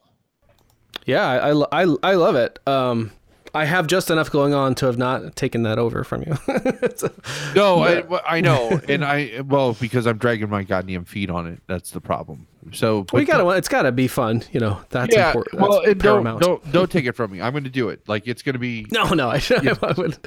I wouldn't. Uh, so. Uh, it's so hard for me not to even just pay for several more like domains of my own that I won't that I realize I won't really be doing much with. yeah. So I'm trying to be conscious of that just from a logical standpoint. Well, and again, my whole thing with this is that this would be a showcase for this would be the jumping point for future projects like anything you know like i, I see all of our cast members having a, a space in this web sp- Yeah, site, absolutely. Um where projects already is- be housed so Yeah, that's already true. um, Everybody's got at least one thing. all under the empire Da, da, da, da, da, da. we all support each other comrades it's more com- it's more i think it's more of a social communist thing more than an empire uh, um, yes. So, all right. So there's the the blah, blah, blah. Palmer will have his finances on track to purchase a house with Ash in 2019, uh, by the end of the year. Um, my next one. This is a big one. Palmer will read 12 self improvement books to broaden his understanding of himself and better his relationships with everyone else in his life. Wow, those are two pretty big ones. Yeah. I mean, buying a house is huge, and uh, twelve Yeah. self-help books is not bad. Also, So my goal is like one a month, you know, because those read so fast. So like, and well, they can, but sometimes the ones I've some of the ones I've encountered recently, they're almost like workbooks under the guise. oh of yeah, like you book. like like spend a lot of time with them. Like Some- sometimes, not yeah. enough. yeah, yeah, that's fair. I mean, I guess as long as I'm doing twelve by the end of the year, the time frame Yeah. wouldn't really matter. Well, if you listen the- to 'em- I just ordered the first one. oh, really? Okay. Yeah. Which what's it called? Uh, the subtle art of not giving a fuck. Hey, I like that. yeah so um it's it's basically just just to not get worked up about stuff which i really need so And as uh, listeners of this podcast, you can go to audibletrial.com slash LWSD and uh, with your free Oh, 30 no, day. lwsd just lws yeah, yeah, I know. It's, uh, we can, and you can um, you can download the subtle art of not giving a fuck, a counterintuitive approach to living a good life by Mark Manson. Oh, hi, Mark. Narrated hi, by Mark. Roger Wayne. it is only five hours and 30 minutes long, uh, and you can get it uh, free with a 30 day trial at audibletrial.com slash LWSD. double d recommends unfuck yourself as well is another good one let me search for that on Audible. Unfuck yourself. yeah. Oh, that's in there too. Oh, these are great. that one is. Yep. Unfuck Yourself by Gary John Bishop, narrated by Gary John Bishop. That's only three hours and 23 minutes. Almost, whoa, one, two, three, four, almost five full stars out of uh, over 4,000 ratings. oh also that's awesome available wow that's on great Audible. that's you can't beat that i already have the next one that's set up too is uh See if it's on there. i'm trying to think i already have it i've started to read it um let me see if i can I've got one actually on uh, Audible. The the one of the few that I have read and would recommend. Uh, I read it this last year and thought about putting it on my list, but I, I ultimately I didn't. But I, I I will mention it now as "Designing Your Life: How to Build a Well-Lived, Joyful Life" by Bill Burnett and Dave Evans, narrated by the two of them. That's only six hours and eighteen minutes. I actually read that one on at, at a book as a book because I was it does have a lot of kind of guided exercises, but I, I did find that was is quite good. I went to like a stress stress management appointment that's offered through my work, and uh, I it was funny. the name of that one again hang on Oh, sure, it's uh, go ahead it's called "Designing Your Life." How to build. That's the main title. Designing your life. designing your life Yeah, it'll come up. It's it's a it came out in 2016 and it's quite popular. Um, and I definitely got a lot out of it. Um, in fact, in my um, in my journal that I've been carrying around, I cut out certain pieces of stuff that really work for me, and um, some of it you can see up there. That's actually I typed. I went through and like marked up my book, but and went through the exercises and stuff. But then I also went back and uh, printed out a couple of things that. Um, this tended to be actually how to work through a problem. Anyway, it, it, I do I really like that book. The idea is that it uh, you approach your your life and um, what what you do in your sort of day to day life and stuff as as a designer would. So designers like you know if you were designing a logo for someone, you wouldn't just give them one thing. You would give to um, to quote Logan uh, back in the day when when we were watching videos of uh, people driving around Rittman and he was trying to convince his wife to come over. It's not just one thing; it's many. They were doing a lot of different things. Um, you would turn in a lot of different designs for people to pick from because you know an idea is just an idea, and you have to try to find the one that works best. So. Anyway, I really like that book. I would recommend it. It is on Audible uh, as well, so you could. Uh, What's the one about the the food one too? The willpower. oh yeah, that is. Um, let's see. Oh, actually, there's a couple. Um, What's that one the though? why that we get fat about though. the- what's one that one about the the Why you should never willpower? diet again. Yeah. Uh, Okay. the myth of willpower. That actually is pretty good. I, I, I read the Why We Get Fat and What to Do About It, but I think this one is better. Uh, Traci Mann is the author. I'm looking it up. Secrets from the Eating Lab. Yeah, that, Oh, yeah. that's the main title. Secrets from the Eating Lab, The Science of Weight Loss, The Myth of Willpower, and Why You Should Never Diet Again. Which actually I think Double D might have asked me about, and I didn't realize that that's what he was asking me about. So Double D, that's for you too. Um, with that, And that's kind of cool because I I found that the, the one that I was the second the next one that I'm going to read to is uh 10% happier. Uh Dave Oh. Harris, he's a he's a news correspondent, like an anchor. Um yeah, I see that on Audible as well. It's fun. I'm finding him. So, Uh, yeah, how I tamed the voice in my head, reduced stress without losing my edge, and found a self help that actually works. Uh, he basically it all boils down to meditation. He, he um he he throws all the hokum out and legitimately finds proof like research that supports that just actual meditation works. And so he he has a nervous breakdown like on the air. Um Oh wow! and so he needs to figure out what's going on and through that he like connects with some different health gurus that he's met throughout his career. And that's what uh, he his takeaway from all of their advice is is that he starts meditating and he finds um that that really helps him uh stay focused. So uh that'll be the next one that i'll read after the um the subtle art of not giving a fuck Oh, that's great. And uh, along the lines of the the meditation, this I have I read this years ago, or I think I listened to it. Uh, Catching the Big Fish: Meditation, Consciousness, and Creativity by David Lynch, and that's kind of how he reads it. It's magical. That's awesome. yeah, Um. All right. that's only so- an hour and forty seven minutes if you need to squeeze in one for the twelve. Wait, what's, the name, what's the name of that one again? Uh, Catching the Big Fish by David Lynch.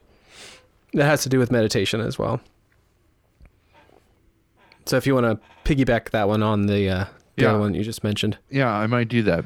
Um. Okay. Sorry, Double D. Th- th- This is Double D's nightmare of an episode. This one because it's Oh, yeah, like it's a like, like billion media, things. he media, media, media, media. the Because then we're gonna do the top ten also. Like, which is Oh, it's so many things. gonna- It's good that he has those Cheetos and the and the, and the Irish cream. well, he said he's he said he's logging off because he uh, it's buddy He's time. He's about to have a conniption fit. yeah, probably. Oh, he's I got buddy time too. That's Yep. great.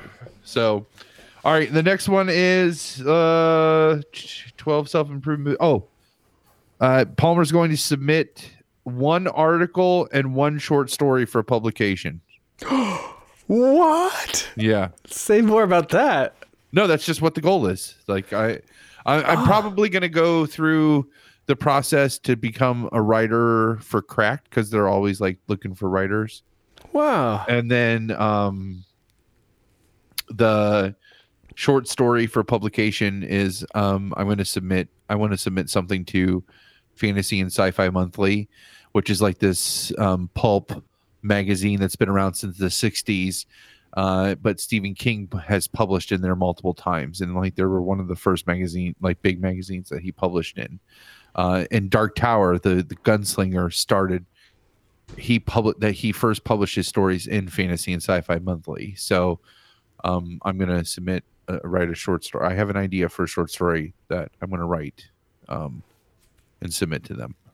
That is outrageous and exciting. I'm so glad to hear that. That's so cool. Both of those Yeah. things.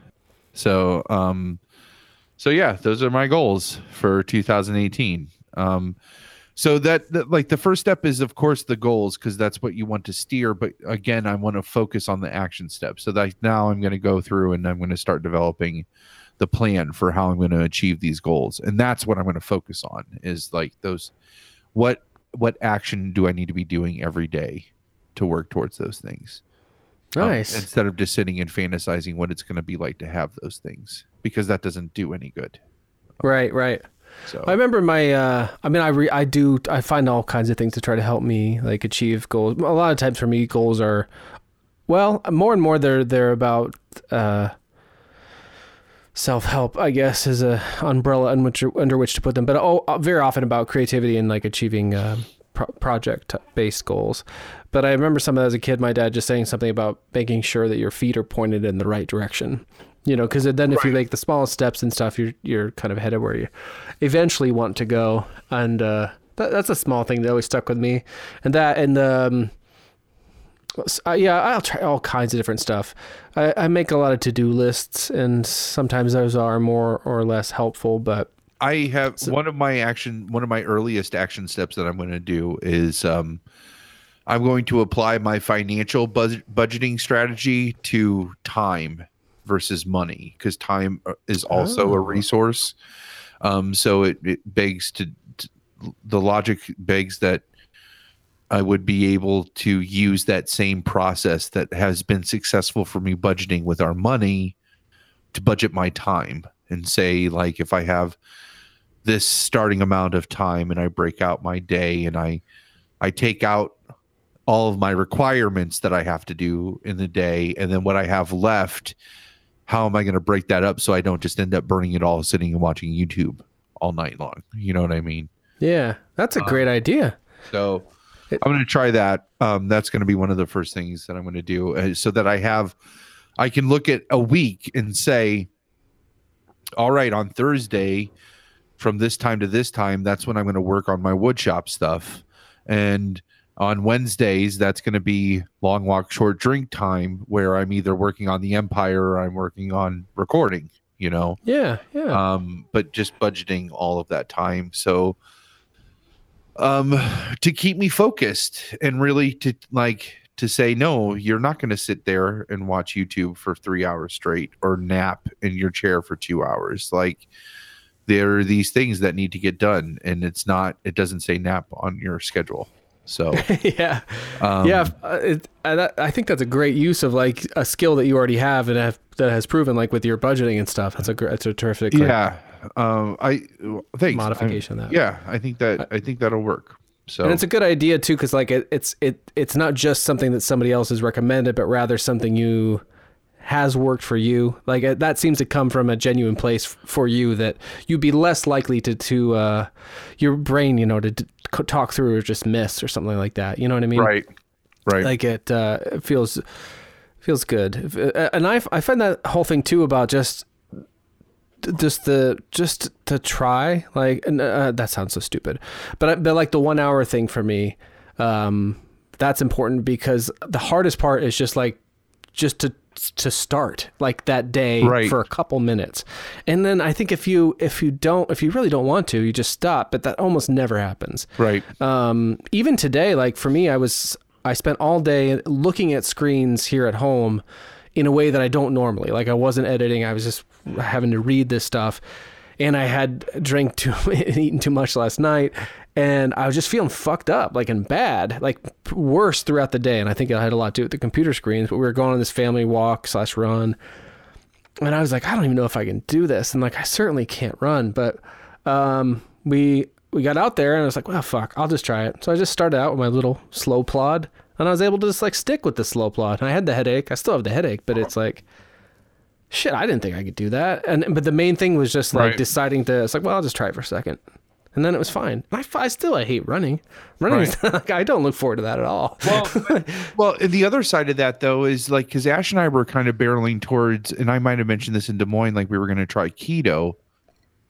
Um, she's been really adamant about trying keto, and we were just about to pull the trigger on it, and I just, I thought to myself, we still haven't proven, like we we know if we eat less by monitoring our calories and we exercise more by not spending every evening sitting in on our asses watching YouTube and we actually put an hour of act like just just just put a number on it 20 minutes of activity every day at first Yeah. or half an hour Yeah. or whatever you know uh, leading up to an hour of act of good solid activity every day and if you stayed you know like she stayed around like 16 to 1800 calories and i stay around like 15 to 1700 calories we would lose weight. If we could just do those two things right we would obviously lose weight because the light like w- what we are living now supports the body mass that we have.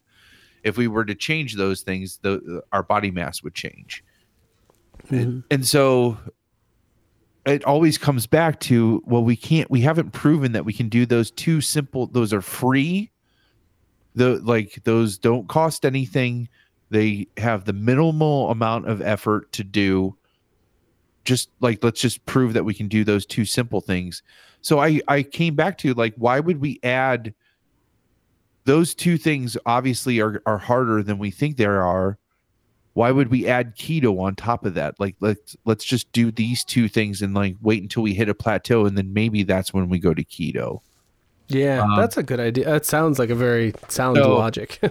um so and i and and, and ash was a little disappointed because she was really ri- and i think she still is going to try to do some modified form of keto i just don't think anything i mean really like that you're allowed the less carbs like 20 carbs a day essentially 20 grams of carbs a day which is less than the amount of carbs in an apple every day oh fuck. i just don't think That's- that's realistic It- like you not forever you know No, and then the no. second I hear it's very expensive and, and very time consuming. yeah that particular well, diet. well yeah and well and it's so fucking hard on your liver and kidneys because all you're eating is protein and fat and uh Hmm. It, it is great because it, when you hit ketosis but it's only effective if you're in ketosis. That's the problem. Because that particular process is where your body is burning fat as opposed to the fuel that you've eaten. It's burning its stored fat. Mhm. which is when it when that's happening that's awesome because you are burning your body fat. But still it's so hard to say okay i'm not going to eat bread ever again why would i jump into that when i haven't even said that i can exercise every day you know what i mean like, Right. Yeah. why would i say let's exercise every day and no bread fuck go fuck yourself like yeah. no, that sounds very good in So- terms of like setting yourself up for small successes. Yeah. Because those tend to build on themselves, and even with all your other goals, of all the all of the goals that you mentioned, but I relate best to the project goals. Um, there's always like a next step. So I will sometimes have a list with the the projects or various things, but like I'll always try to attach like what is the very next thing I need to do for this. Like right so, so something like the website, one of the first steps could be that you just pick a whether it's Squarespace or one of those services or what you pick like to what make a generic one first. Just yeah, to get or, or even up. just even just picking the service, or even just like today I'm going to try out those services. Like, you know, there's so many micro steps to getting anywhere with with anything. Well, Like that if you take I, I did start a class. I started a class on uh, Oh yeah, that thing you on won, right? HTML. Yeah, Yeah, So, yeah.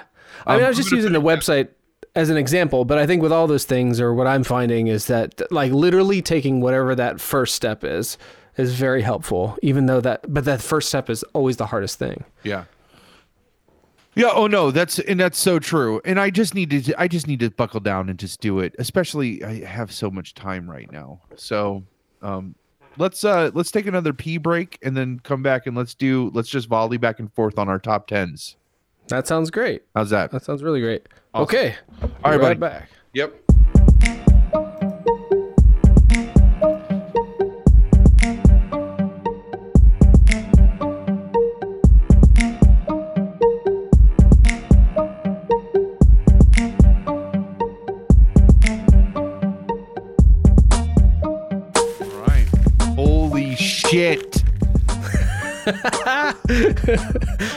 Do you know what this is? No, what is this? the, I'm dressed like Dustin from Stranger Things. so uh, you can kind of see with the red hat. I mean, the beard doesn't help. Yeah. This purple sweater. Yeah, you have the, I don't know if it's in season one or two, but it's Yeah, that brontosaurus. sweatshirt. Yeah, I thought maybe you would have heard about this. Have you heard about this sweatshirt? No.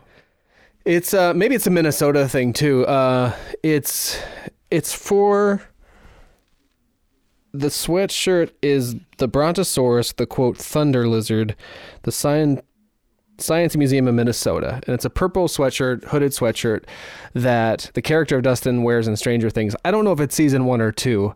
It was given to me as and the bride as a gift by uh well close friends and then they were looking at us waiting for us to seemingly get some joke that we weren't getting.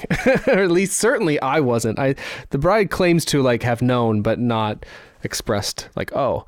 But so it was so weird and awkward and eventually they explained the one it was a couple and she was like i knew they wouldn't get it. I think the the it was her cousin that thought we would get it and his wife that made the I guess they're very hard to come by because it's it's it's a period accurate thing from the 80s. The exhibit would have existed in the 80s, aligning Yeah. with when Stranger Things took place.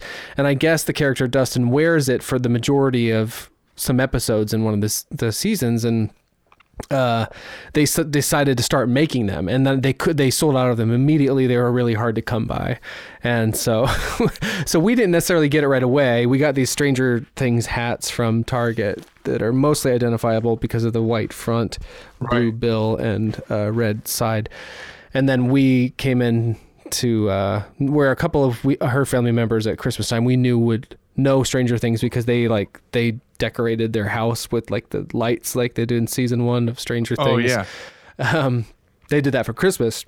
So we came in, the bride and I wearing this matching outfits and backpacks, and like you know, two of the people got it. in any event, I thought maybe you'd get it, so I put that on the break. Well, I mean, Check I it out mean, on this YouTube, is a nice folks. segue, though. This is probably like on your list of top ten things. I'm assuming. You'd think. I mean, I would put it on there. Like Stranger Things season two was fantastic. Um, Okay. Like season one was. Um, I don't know what possessed me to put this on, but I did. Well. so I would take. So watch it on YouTube, folks, if you want to try to put it together. You're so up on things. I thought you might know about the sweatshirt, but that might be a regional. I knew thing. about. I knew about. He, so he wore uh orthodontist sweatshirt that had a brontosaurus. I thought on it, like, but it's not a brontosaurus. It's like an orthosaurus or something. Like Oh, some catchy way of saying like Dustin.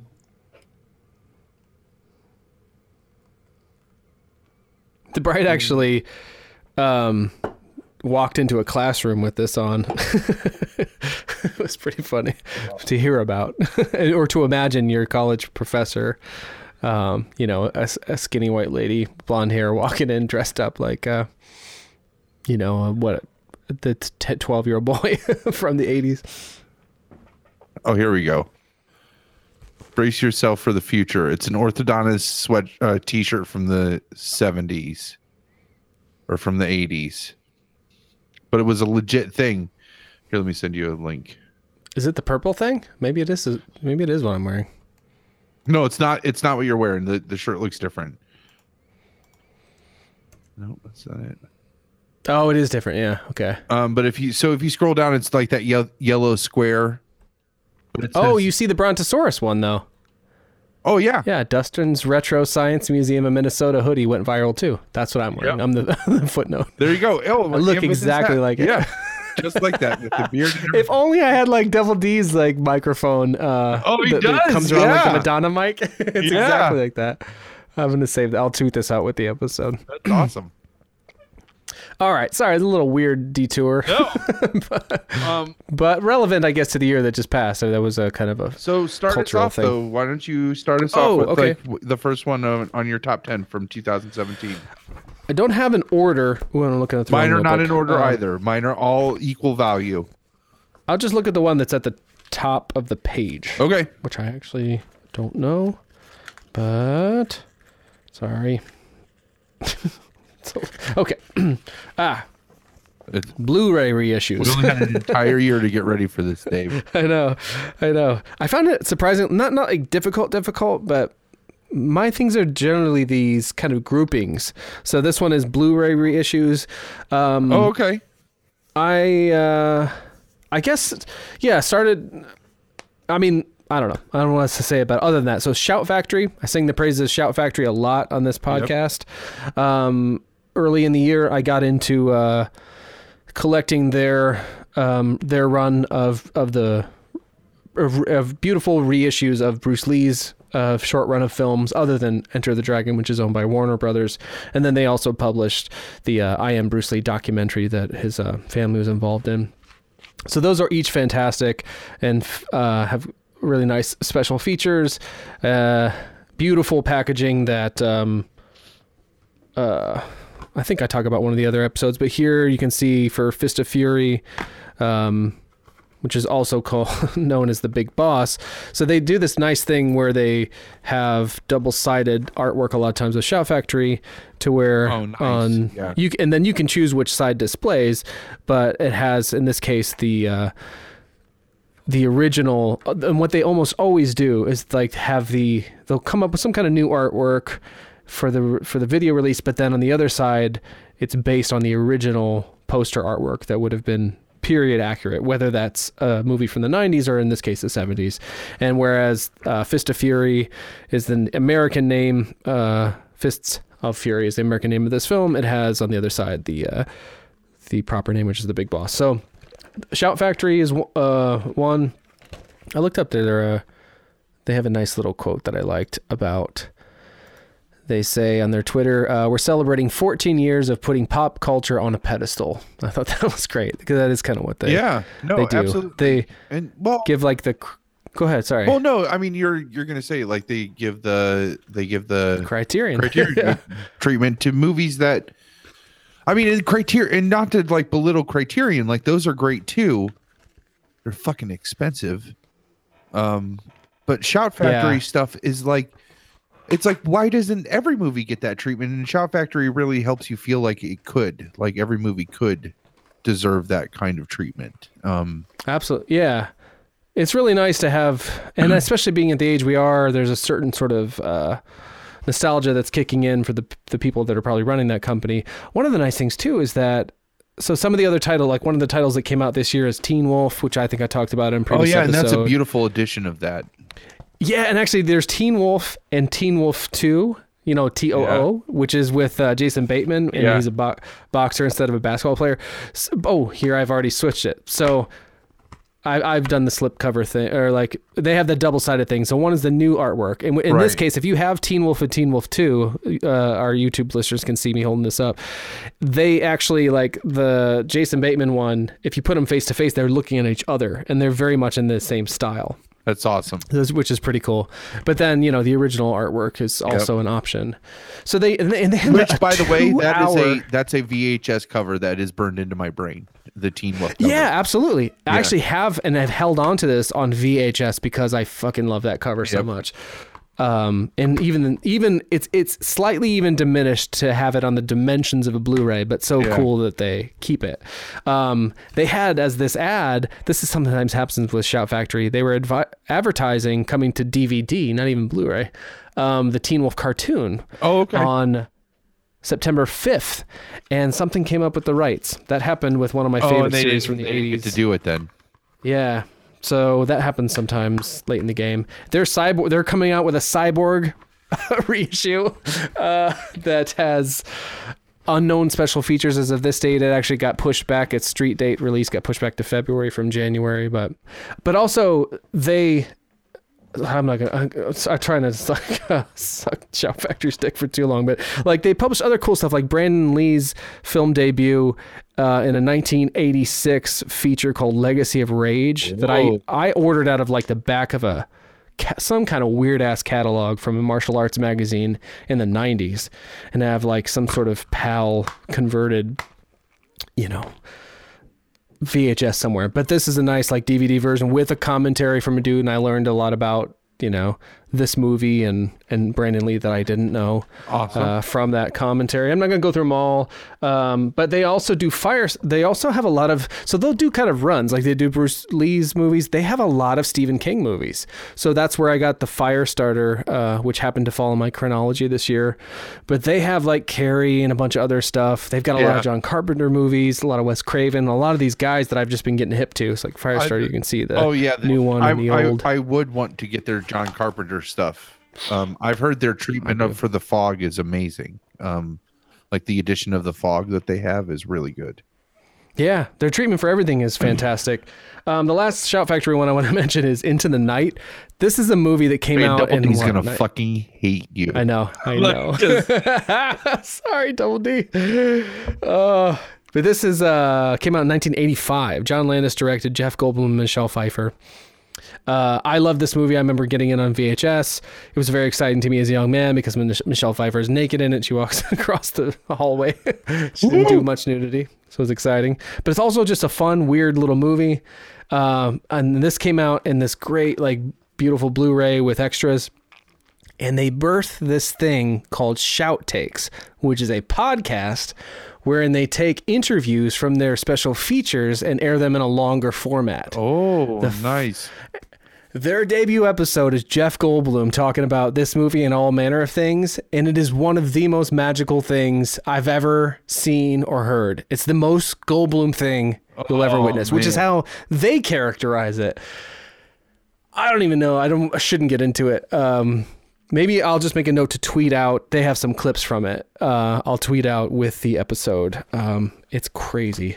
Um, so it's not just Shout Factory. I won't uh, belabor the point too much. Um, there's two, a couple other companies I want to give a shout out to. One of which is Twilight uh, Films, and they do these sort of short run of like three thousand copies uh, of certain similar kind of movies. You know, they single out movies and they do a lot of Sean Penn movies, but what they do is they'll do a they have a really nice essay that come with the the discs and an audio commentary with the director usually moderated by someone and will often have an isolated score track Oh, and so i picked up uh, at close range the fabulous baker boys and state of grace state of grace was one of my palmer's picks incidentally yeah. starring uh, Sean Penn, Ed Harris, and Gary Oldman, and directed by Phil Joanou, who uh, it was his first movie after making Rattle and Hum with U2. Anyway, I, I didn't know anything about that movie other than I, I fucking loved it. It's about the Irish mob in New York, and hearing this commentary was such a joy for all three of those movies. That I ne- I don't know I had never heard of this company, but they're they're magical. Uh, and then the oh Kino Lob Kino Lob Ki- oh fuck I can't say it Kino Lober K L Kino Lober. They they have a handful of stuff like that too. But the two I picked up this year that I really fucking love is Avenging Force, Michael Dudikoff, 1986. Yeah. No Retreat, No Surrender, also 1986. Oh, First film role, U.S. film role of Jean Claude Van Damme. Oh my god! And these have an it, like co- conversations with the writers or directors, fucking Dudikoff interviews. Like you can't find Michael Dudikoff special features on anything. So God bless Kino Lober. And um, last but certainly not least, in this uh, sort of reissue Blu-ray thing, is some company out of Europe that makes these cult premium cult editions. So we did an episode on Cyborg this year that had uh, the JCVD that had all this extra information that I was able to get from this German company um, called sorry last one people I promise Digidream. Digidream? Digidream dash studios dot de I don't know. I think that's German so they give this treatment as best they can to movies, by and large, starring Jean Claude Van Damme or Michael Dudikoff. and it's fucking magic. So there you go. That that's all grouped for me under Blu-ray reissues. go. Dave's head is killing me. So Moto says that Dave's head is killing me. Must have missed The something, hat? but I love it. Oh, He said he tried to, to join the chat. If you go to our, oh, through YouTube. you go to the YouTube channel. I was gonna take it off. I'm gonna leave it on now.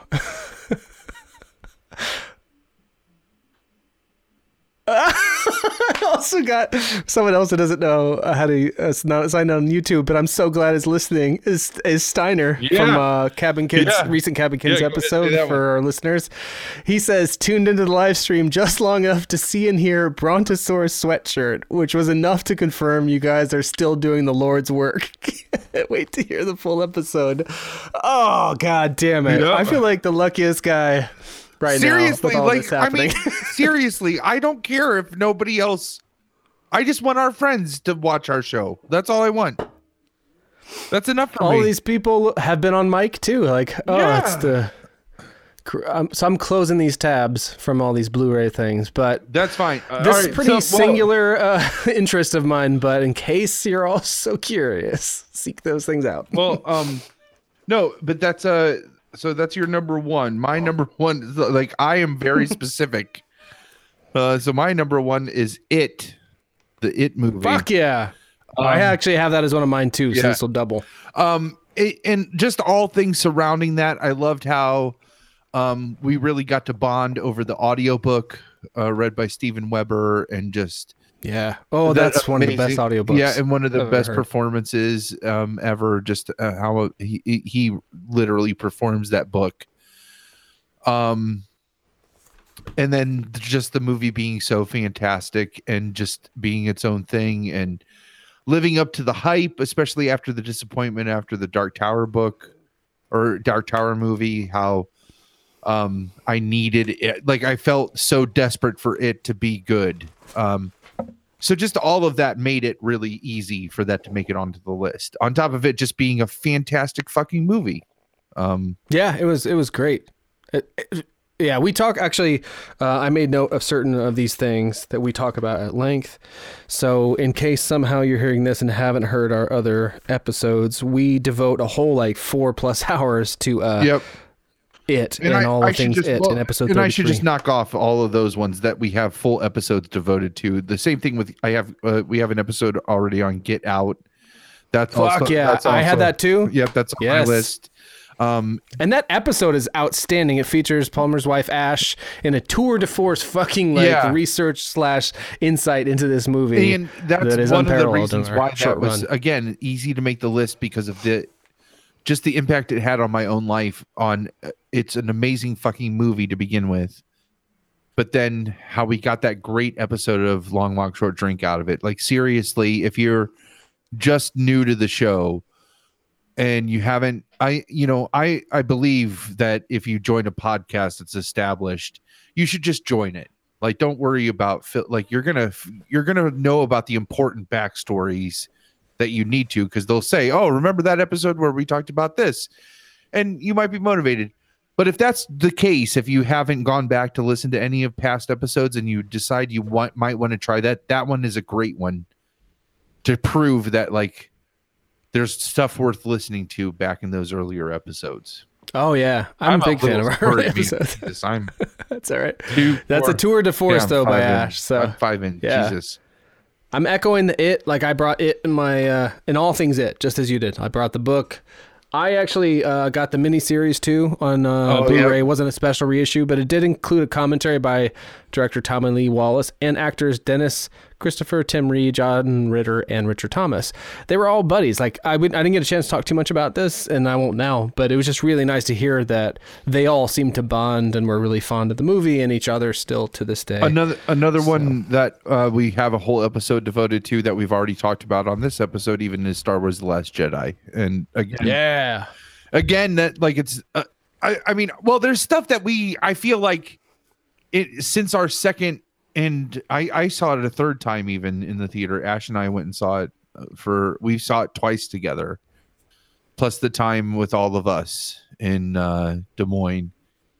Um, there, I was so emotional on the second viewing where I actually got to. I wasn't like just blown away with like ah like like look how magical that looked and it, i can't believe the backlash that is fucking coming from this movie like is it blowing your mind Oh, yeah. I've kind of moved on from it, but I was staggered by it at the time because of course we saw it before opening night, like that that midnight or whatever Yeah. early uh, Thursday before the Friday that it was the official release, and uh, we all seemed to really enjoy it. We had a nice discussion about. it. I mean, there were some criticisms, um, as you can hear on thirty six point five, our episode, but um, our first and so far only episode where we were all together in one room in one space, Yep.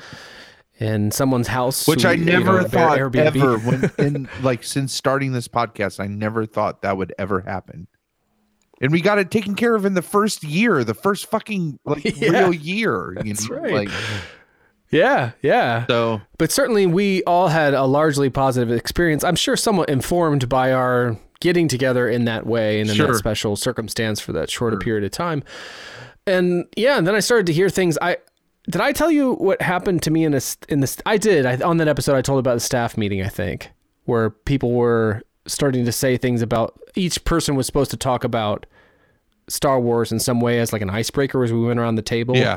And people were saying bad things about Star Wars, or like someone said Mark Hamill couldn't act, and then it got to me, and I was just that I didn't tell you about that. No. I thought for sure I did. Jesus. Okay, so when it got just to you, brief- you just like, and you can go fuck yourself, go fuck yourself, Kinda. fuck yourself, and you suck a dick. Like that. yes, Like, opening quote, but yeah, yeah. so so it was like an icebreaker around the table about you know this larger meeting that wasn't just my normal it was kind of a like a topic but not associated to the teams that anyway so it was a broader thing big group icebreaker uh, people all different ages and stuff like that but then like in front of front of me was a 25 year old uh well, I'll just say kid, whatever. um, who I do work with sometimes, but didn't know he felt this way. And he said, like Mark Hamill, he's like, I, I agree with so and so. This is looks it was a good movie, or feels like a good movie, but uh, not a Star Wars movie. Because maybe this was after. Yes, this was after. So I didn't tell you. Sorry. Yeah. I forgot it had come out and we'd all seen it and we'd recorded that podcast. so, um, yeah, he's like, it was a good movie, but it was not a Star Wars movie. And finally, Mark Hamill maybe learned how to act. And then it came to me next, and I was like, okay, I'm going to take issue with what this guy just said and say, not only do I love Star Wars and this Star Wars so much, you know, it's like I mentioned, like the podcast and all that. And then, uh, and then it moved on, and somebody else said something negative about Hamill within a couple of more people after me. And I spoke up. I'm like, I will not let this dissolve into like people bashing Mark Hamill. And I was yelling, but it was supposed to be funny. But I was also mad. I'm like, Yeah. fuck you guys. this is so not cool. yeah no it, it uh, um i and again it's just one of those things i know i liked it and that's all that matters everybody can say whatever they want about it but sometimes you hear some shit and you're just like what are you fucking talking about i don't care who you are if you can't acknowledge the fact that that last shot of that kid holding that fucking broom like every fucking person has is that is the most powerful image ever put on film for Star Wars. I'm sorry. Like that's I mean that's it. That's what Star Wars means. You know, is that that's what the hope is. The a new hope. It's that hope that you as a small tiny individual in that vast galaxy of everything that that little kid is looking into still has the hope that like can make a difference in that vastness. Yeah. Yeah. You know? My main thing is like I I, I and I felt like this about reviews for a long time. I've, I've mentioned it on the show, but I particularly about this one right now. It's just like I really don't want to entertain people's arguments as to why I shouldn't like or enjoy this thing that I did. Like to where I just don't even want to hear reviews if I. Uh, yeah, it's like I. I don't know. I don't My care. I- opinion what's- to like it is just as valid as their opinion that they want to browbeat you with. You know? Yeah. Like, I feel so much too like a lot of that is just people seeking attention yeah. for the wrong reason or like for uh, for negative reasons. Uh, I heard the weirdest thing just the other day. Um, one of my the podcasts that I really like is called Cinema Fireside. I mentioned on the show, and it comes out of Mil- Milwaukee and is published on SoundCloud. And features Mark uh, Borchardt of American Movie fame and uh, this other guy called v- Gabe Van Handel who calls in. And Gabe was saying that he felt they usually they talk a lot about like highbrow and art films and stuff like that a lot of times, and we'll make that distinction. But Gabe f- felt that that this Star Wars was the only Star Wars to be like an art film, and he said that it uh, he it really surprised him in this way that it strung together these three storylines that intercut between reaching this kind of fever pitch and like took all these big chances. I was very surprised to hear this particular guy, erudite guy, kind of pretentious film uh, uh, scholar talk about it in this way. And I was just like, all right, well, like that I'll take. Right. You want to say like nice, cool things, like good, positive things Sure. about a movie I already like and elevate it even more. Like I'll take that, but I don't really want to hear no, but no, people I tell me don't why want to it say sucks. like, but I don't want to say it like that because then you start. I I hate fueling. I hate adding fuel to the argument that you're only like. We don't live in a society where you just. It's so easy to only hear things that support your life view, and that's not constructive for change, right? yeah, no, I, I know what you mean. Uh, confirmation bias. yeah, yeah, yeah. So, um, it's not, it's not that oh you're talking positive about it, so I'll listen to what your review is. It comes back to that text that Twinkie sent, where it's just you can say it's not a good movie. It that's okay to say, and you can say that it didn't do what you wanted it to do. That's okay to say, but you can't say that it's a, not a good movie because it didn't do what you thought it was supposed to do. It is what it is, you know, like I and I guess that's the same thing with the prequels. Like I need you to just shut up about the prequels. Like I'm never going to get new episodes 1, 2 and 3. Those are episodes 1, 2 and 3. Like that's just the way it is. I can choose though not to watch those. Right. yeah, You know what I yeah. mean? like and, and I can and I can have the opinion that they're not good movies. Um, but it's not that I feel that they're not good movies because they don't do they didn't like fulfill my theories. They're not Mhm. good movies Yeah. because trade regulations aren't that that doesn't feel like the spirit of Star Wars. No. You know what I mean? Like like trade disputes isn't like the spirit of Star Wars. This movie, like the whole thing is about the spirit of Star Wars. Uh, Like it really explores the force and like what does that mean? Like you have like you're never gonna have just the light side without the dark side, and you're never gonna have just the dark side without the light side. And and I think this one like really start it really pushed forward that envelope of like what does the force mean and what is that? That's not midi-chlorians, you know? Well, even to that idea of like that Luke Skywalker would bring balance to the Force, or that Anakin Skywalker would somehow bring balance to the Force through Luke Skywalker. That Right. could even extend to what he just did in, in this movie. Right. You know, um, and and I think to that idea as well that you were talking about. It's or, or Twinkie's idea that just because it isn't what you'd hoped it would be doesn't mean it's bad or wrong. Right. I read that thing in IMDb uh, trivia about Mark Hamill's first reaction to the script and to Rian Johnson being like, "Let me first start by saying that like I disagree with everything you've done here with Yeah. the Luke Skywalker character. But now that we have that out of the way, let's go about trying to realize your vision. You know, And I'm sure he had different thoughts Mark about it. Hamill is a professional and how he, he's like, yeah." I disagree with all of this, but you're the director. So I'm going to do I- my I would best actor imagine- to achieve that vision that you have. I have know? to imagine too that he probably doesn't still feel that way, and but and I think a lot of people seized upon the controversy of that idea that like, well, Mark Hamill fucking hates Star Wars, Right. it's like No, no, no, I don't think. like, yeah, no, I totally get what you mean. Eh, eh, what can you do? Like again, it's just like, fuck it. I know I liked it. That's all that matters. Like my wife liked it. We had a really great connection over that movie. Nothing, any review I watch, any negative review I read or watch is going to take that away from me. that's right, yeah, I had a Well, and- great and we viewing as- with all of you guys. exactly. Nothing yeah, like what I was gonna negative thing too. is gonna I read or say is gonna take that away. Like I had a great yeah, time with this movie, and even if even through all its shortcomings, like fucking Princess Leia flying through goddamn space, I like was thinking of that too. even through that, like I'm still gonna say, like, yeah, but I had a great experience with this film. That's that can be enough sometimes, you know. And, oh yeah, Um, It's I mean like for all like people bitch about stuff and I bitch about things. I I mostly just want to enjoy things. I want to find things that I, I get excited about and really like. So when I do find stuff that I spark to, it's like I don't really want to question it too much yeah. or de- have to defend it or entertain ideas why I shouldn't like What's it. the, what's your next one? We're gonna be here all Oh. fucking night. I know, yeah. Um, I don't.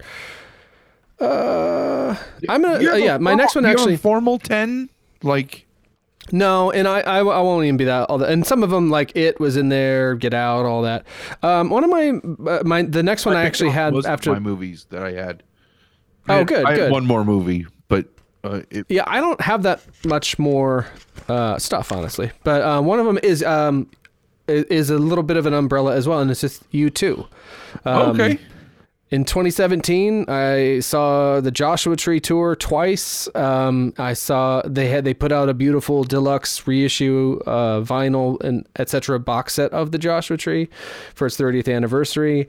I have as a U2.com dis- uh, subscriber, they reissued the uh, the singles from that album as Shit. like uh, what are these 10 inch uh, vinyl replicas of I bet there's the a board of people that are just like, okay, what uh, what can we put out that Dave will buy?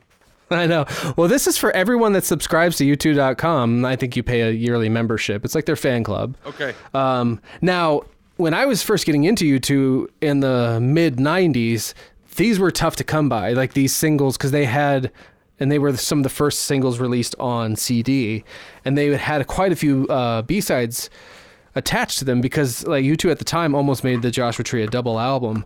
So they were like pioneering this new form of singles that had these like two to three new songs per single. Um, so they were EPs now. Yeah, sort of. Eh, But there's that weird thing with singles in the UK where like it, it means something different. Like people try to have the biggest single of the year, like you see in Love Actually. Oh, Like, you yeah, know, yeah, yeah. Run for the. So, but they put these B sides on them. Um, maxi singles they called them like in the 90s. Yeah. They were good for CDs. Uh, I put out two of them myself as like an independent singer songwriter trying to hold on to that tradition where I put extra songs. Anyway, but uh, so these are these, these are beautiful as well. They put out just a lot of cool shit for the Joshua Tree, and and, and really that tour was like executed with a lot of vitality. Um, I saw it in Dublin, Ireland, and in uh, Minneapolis. Here, I talk about the Dublin, Ireland experience in uh, in episode 29 of our podcast at great length, so I won't go over that here. I go through the box set in detail.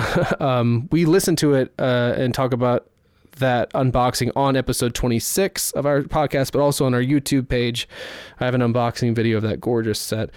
Um, they also put out this, the uh, sort of sequel or second part to their Songs of Innocence album from 2014, uh, Songs of Experience, which is a terrific like album entry into their catalog. Yeah. Um, I, for years, for like 12, 14 years, I have made these kind of annual mixes of music that I've come across within a calendar year that has made a bit like that I wanted to document beyond having it be an album on my uh, shelf. And um, this was the first year in all of that time where I didn't even encounter enough new music that I really responded to to make one of those. Um, Yeah. and I haven't found myself listening to a lot of music, certainly not new music. Um, and this this album is fucking great. like it. Uh, U2 made one album I don't really like, 2000, uh, I think nine's No Line on the Horizon, and the big critique there would be that there wasn't just there was not a lot of personal stakes in that album, and so they really corrected that, uh, starting with Songs of Innocence, and they've continued that even more on Songs of Experience with the personal element and feeling like there's high stakes and, and great songs, uh, great lyrics from Bono, and also a commitment to rock and roll as like a revolutionary force that is going away. Um, you know, if you think about like the 60s, the 70s, uh, like even the 80s, 90s, like you'd have these sort of rock and roll would have a place in the cultural conversation. And I can definitely attest to being turned on to uh, political ideas or political problems through bands that I care about Sure. making a point to uh, ex- to shed some light on some things that as an as you're seeking entertainment you might not be you might not otherwise encounter and uh that's just not i don't know like even with the last year that we've had with this um horrible horrible president uh there's not much like angry music coming out to uh Yeah. I don't know. Like, wh- where is that? And fucking, we're getting it from like guys in their 50s from Ireland who have an idea of what America should mean. And, uh, and U2 does a great job. They've always have of like making songs both personal, political, and spiritual, all wrapped in one, like the same lyric. And so they're they're doing that. They're kicking ass right now, and uh, I I really appreciate that. So if you haven't heard uh, "Songs of Experience," they did not put it on everyone's uh, iTunes library this time, which seemed to piss off a lot of people. "Songs of Innocence," also a great album. Uh, yeah, check it out. It's uh it's pretty spectacular. Um, I'll just rapid fire some of my music then, uh, since we're on music. Yeah, Um, yeah. Well, let me piggyback. Let's let's take one step back. Then we'll finish up movie. So one of the movies that I had on here that we don't have an episode specific, um, on uh, it it came out just at the tail end of 2017. It's called Bright on Netflix. Uh, Oh. It stars Will Smith and uh, oh, I can't think of the other guy's name. Uh, you'd know him if you saw him, but it um it got a lot of flack on from critics. Uh, but when I was read the critic reviews, they really what they were giving shit about was how much Netflix spent on this movie. And um does that matter? and, yeah, and that's really like it has Will Smith. Like he's it's going to cost a lot of money to get him in the movie, you know. Yeah. Uh Joel Edgerton is the is the, Oh sure. Oh, guy. is this that thing where so is Joel Edgerton play a an orc. uh, a monster or something? Yeah. Okay, a monster. Yeah. Sorry, but a creature, not human. it basically exists in a version of our reality that mythical creatures also exist in and there is a history of those just like they are uh, it, there are multiple races of sentient people. That's i, I guess would be the easiest way to say oh, it like that- that's a great way of putting it. you know um there are human beings there are these orcs there are elves there's fairies like all of these things exist.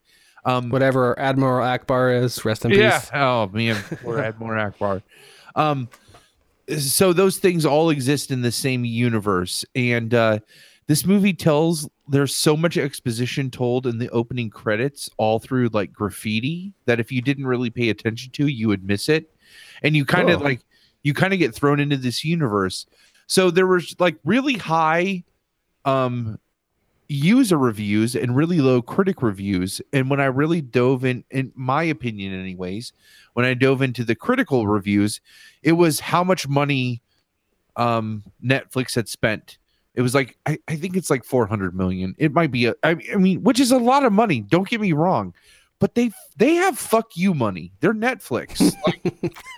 Like, people don't get that. Like they like their president of development of new projects went on record to say we haven't canceled enough projects yet which means you're not taking enough risks meaning like they Oh, were wow. making too good of content. Like they were being too picky about what content they were making.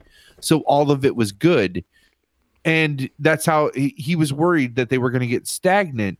So they wanted more stuff that they were going to cancel because that meant they were taking risks if they were like nope this is no good you know like but at least we Yeah. tried it you know?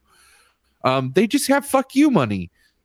And it really reminded me of do you remember when waterworld came out That's the very first thing I thought of when you said they were complaining about how much it costs. Because I also remember the Palmer's picks when you're like, the critics, critics can all go to hell because all his movies are great. Talking about Kevin Costner. Yeah. and I remember that you liked that movie. and it, re- And it that you were really irritated by all that. critique was how much money they had spent on it it was just like they wanted it to fail because of it and now it's like they spend that much on movies all the time you, Yeah, know, you yeah. know and uh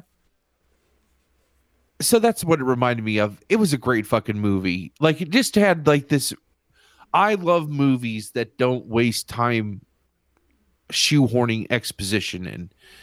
And they did a really subtle way to like bring you up to speed on the key points of what was going on in the story. So then you could just start the story.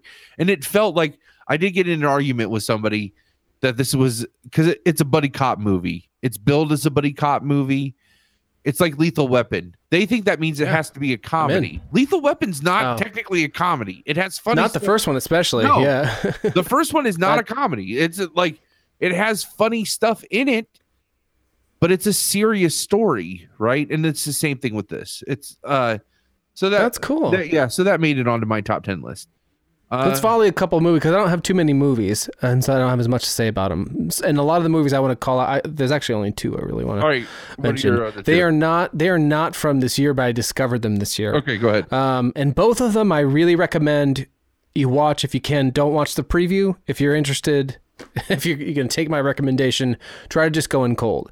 The first is uh, called Boy. It's from 2010. It's directed by oh I can't say his name. T A I K A W A I T I. The voice of um shit. It's a, a voice of someone in Thor, like of an animated character. The Thor Ragnarok. Is it a tree or some shit? Fuck, I wish I could remember. It's like in that fighting ring where Thor uh, Yeah. fights Hulk at some point. There's a guy with a kind of a funny New New Zealand accent. Ultimately, yeah, I know is. what you're talking about. That's the writer director of this movie. And the short synopsis is set on the east coast of New Zealand in 1984. Boy, an 11 year old child and devout Michael Jackson fan, gets a chance to know his absentee criminal father, played by this writer director, who has returned to find a bag of money he buried years ago. The Bride just sprung this on me. It's on Amazon Prime fuck i love this movie so much it was so goddamn charming i i and uh yeah so that's one so that's all i have to say about it really All right. Ne- next Um, well, and then let me just do my. I'll just rapid fire all my music because you talked about you too. oh sorry yes yeah Um, so uh, I have specific songs. Now, um, what I'm thinking, not to put the cart before the horse, I was originally thinking that we could just do, we would have all the cast do with like a mixed media list because there's always something that represents that media on YouTube, whether it's a trailer or uh, the song or whatever. yeah Um, I would have more music than what I'm going to say now. The, the the few songs that I'm about to say are just like they definitely they they struck out somewhere. So like, uh, "Die Young" by Sylvan Esso is is one of my singles from this year. That's just so fucking fantastic. It's so good. Um, it has this amazing synthesizer thing that goes into the chorus. That's just uh, fantastic. Uh, Die Cool. Young. Um, so through Swiss Army Man, in my research of Swiss Army Man, I realized that one of the songs that I really love this year is by a band that the Daniels directed one of their earliest videos, uh, Manchester Orchestra. So the song though that came out this year is called "The Gold." It's a really depressing song, but Jesus, is that song good? I, and I find myself singing it all the time. And the like opening line is, um, "I don't love you anymore. You've become my ceiling." Like that's how it opens. And so. I sing that like terrible line all the time, like all like you know, Ash and I are getting ready for buddy time, and I'll just like bust out like, "I don't love you anymore."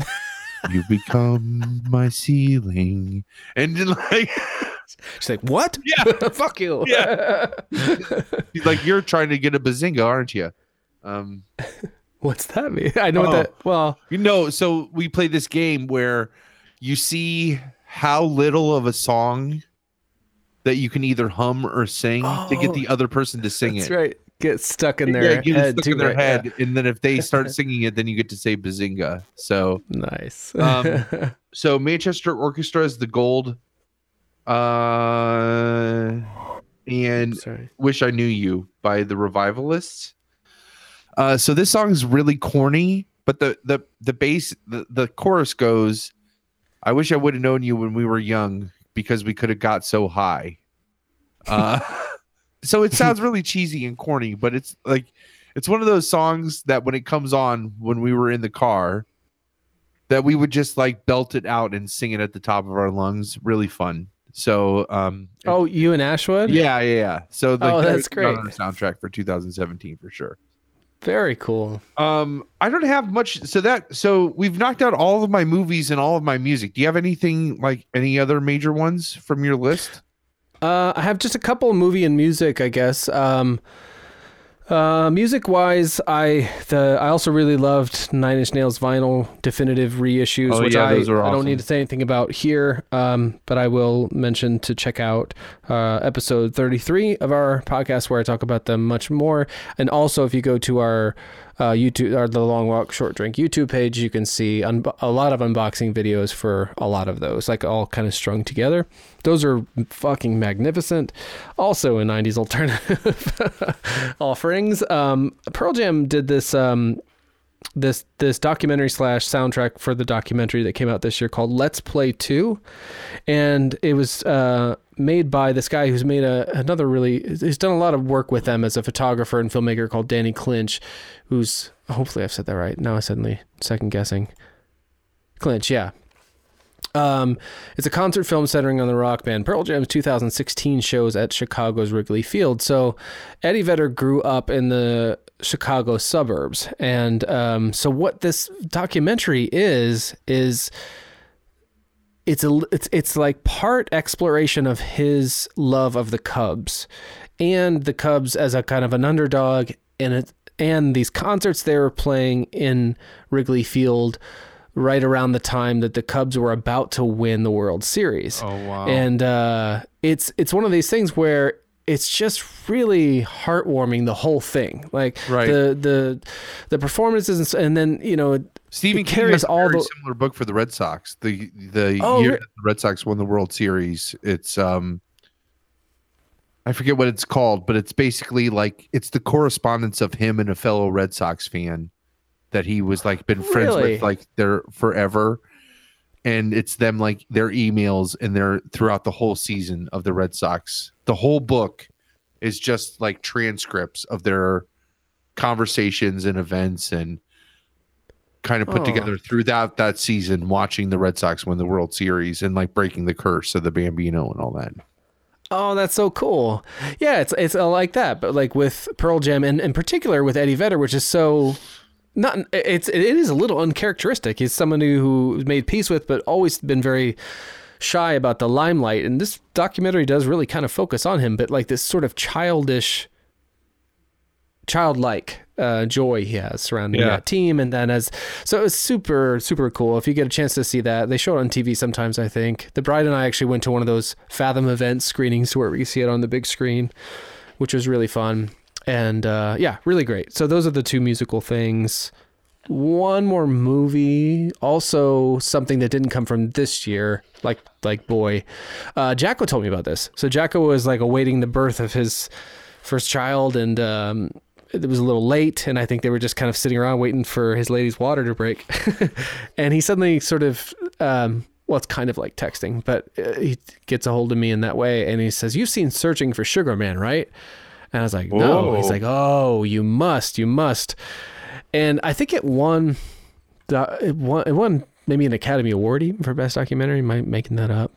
No, I, I'm not even going to fact check that. But this is one. So so boy is great to go into, not knowing too much, but that's not essential. If you want to watch a trailer for boy, okay. Do not watch a trailer for Searching for Sugar Man if you don't know much about it. Just watch it. the The movie is about two South Africans set out to discover what happened to their unlikely musical hero, the mysterious 1970s rock and roller Rodriguez. That's all I'll say about it. Like I, I just watched it based on his overwhelming uh, recommendation, and it, it was so great, so great. I'm, you know, quite a few years ago, but I just saw it, so Awesome. there you go. Um I think that's that's the, it for my movies, music stuff, and most of my shit in general. so I only had two more. Um I had so oh, oh no, so I have my YouTube stuff and then I have uh my book. I had one book on there. I so I I finally pushed forward on the chronology this last Yeah. year. Um and I and Dr. Sleep made it on my top 10 Uh, Oh, good. It was so good, and and I was trying to articulate this to Ash. That one thing that I definitely have noticed in this in in listening listening to Stephen King's books as they were published in the order that they were published. Um,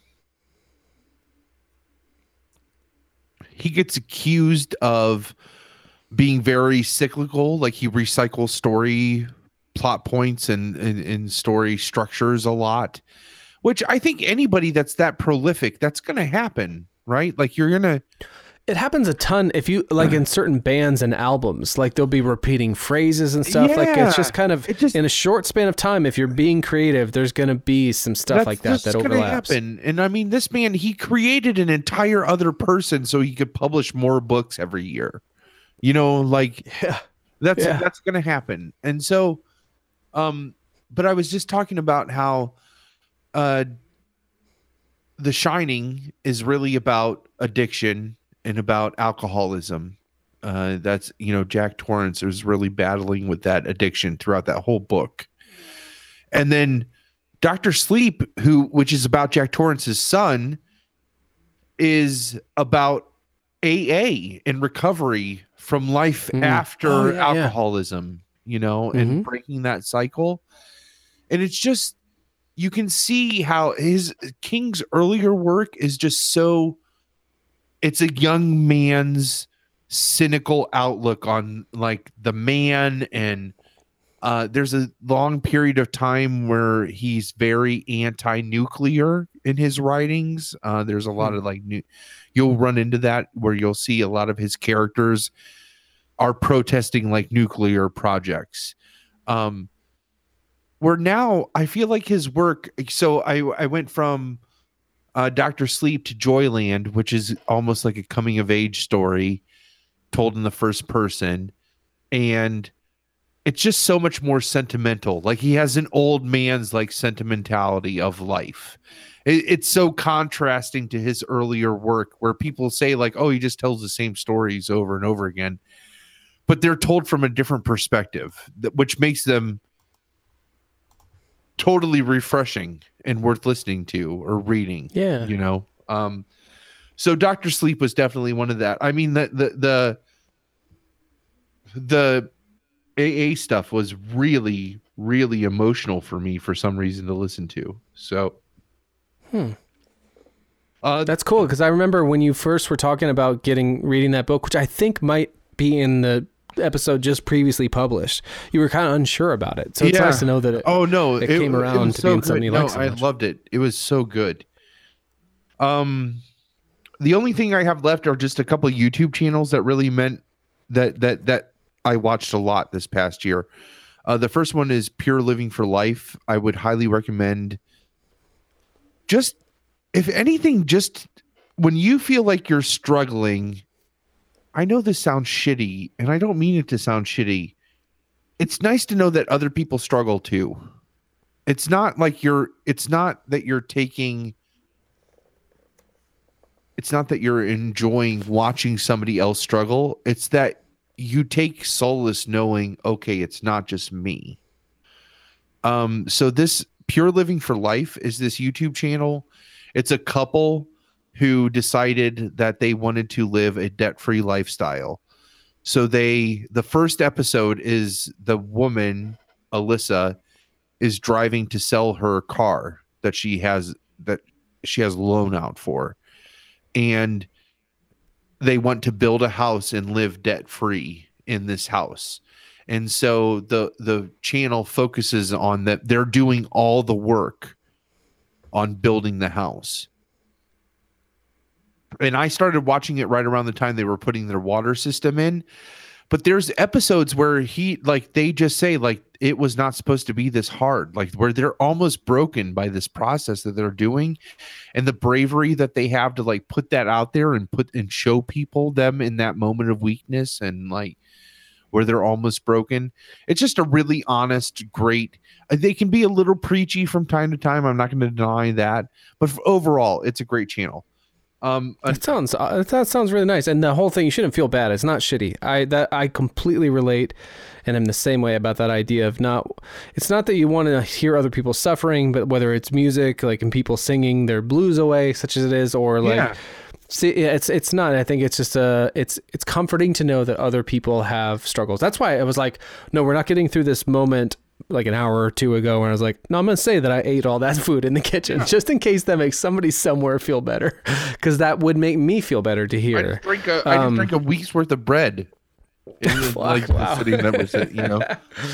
Um, just a throwaway that that piggybacks on that idea of like the kind of if you're feeling down. What, how did you characterize that one? Like generally that, and what was it called again? Your one you just read, the YouTube channel. pure living for life uh it's it's just it's nice to like they work for everything that they do. They work so hard for it. And it's nice it's just comforting to see that they that other people suffer like too. And and like and to see the rewards that they get for that suffering. So like you might not realize the rewards that you have. It just makes you grateful. It's a very humbling channel to watch.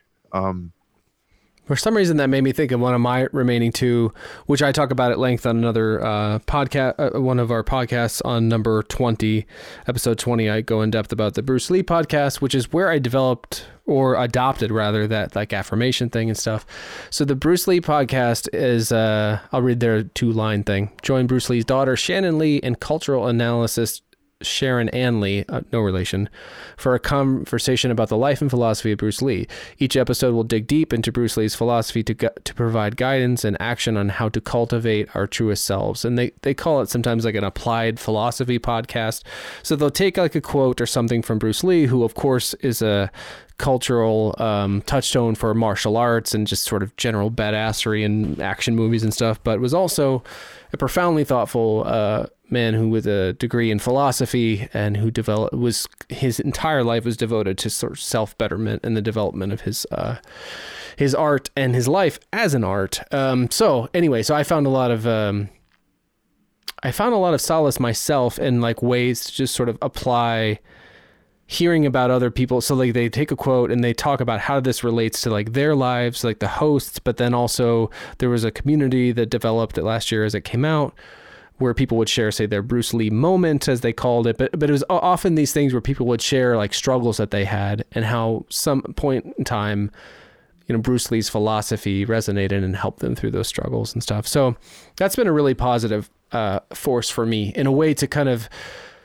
he, Bruce Lee also has a quote about uh, there's no self there's no help but self help, and self help can be kind of a dirty word or like have certain negative connotations or eye rolly things that I certainly share.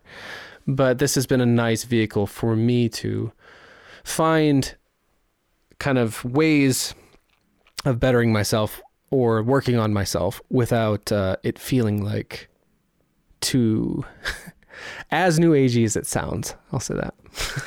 so the Bruce Lee podcast, go to brucelee.com and check it out. Uh, I definitely recommend that very wholeheartedly. So, but um, you you got another YouTube channel, right? I do. I, I do. I'm well. I'm responding. We have another viewer on our live stream, uh, Oh. who says, "I don't know. I don't have any idea who you guys are, or how I got here, but I'm really interested for some weird reason, and so I'm just gonna respond to this." Oh wow, we have a new best friend. So I'm just like, uh, thanks for joining. Uh, this is a recording session for our podcast, Long Walk Short Drink. Um, we geek out about shit we like. So this happens to be our, um, this is our best of 2017 episode. But we highly recommend if you like this conversation, go back and checking out some earlier episodes and definitely subscribe. You can click that subscribe button here on YouTube. We put our pod, the same podcast episodes out here on YouTube. We also, you can follow us on Twitter at LWSD Pod. Email us at LWSDpod at gmail.com if you want. Um, yeah, hope you uh, are, are so liking cool. it. Yeah, thanks for joining us in the live stream. Long walk, short drink is a uh, the the phrase is like a Western Pennsylvania expression for a long story with no payoff. Yeah, right? That yeah, that's true? that's essentially what it is. is we just ramble, Yeah. ramble, ramble, ramble. Yeah. So, in that we do. yep. Thanks for listening. Yeah, no problem. No problem. Thanks for joining us. Uh, you'll be able to get everything you need. He says he does. He's not on uh, other social media. That's okay. You'll get everything you need Oh. on YouTube. Like we have. Good for you. This is our yeah. Good for you. Uh, this is our live stream recordings, and then these will be edited down to actual episodes also. So, um, and those will all be on the YouTube channel. So subscribe away. Thanks Yeah. for subscribing. That's so Um, cool. The last, Wow. I think this is the last one I have. Uh, so, um, I love to cook. Obviously, I love to eat, so I also love to cook. Uh, but this channel has real. It's so good. It's like quick little short videos, like less than ten minutes, that really show the essentials of high skill cooking techniques to make really challenging dishes. And um, it's called Food Wishes. It's coupled with a blog called Food Wishes, same name. Hmm. The YouTube channel, though, I think it's totally enough uh, because you get to see him actually making the recipes that he's talking about.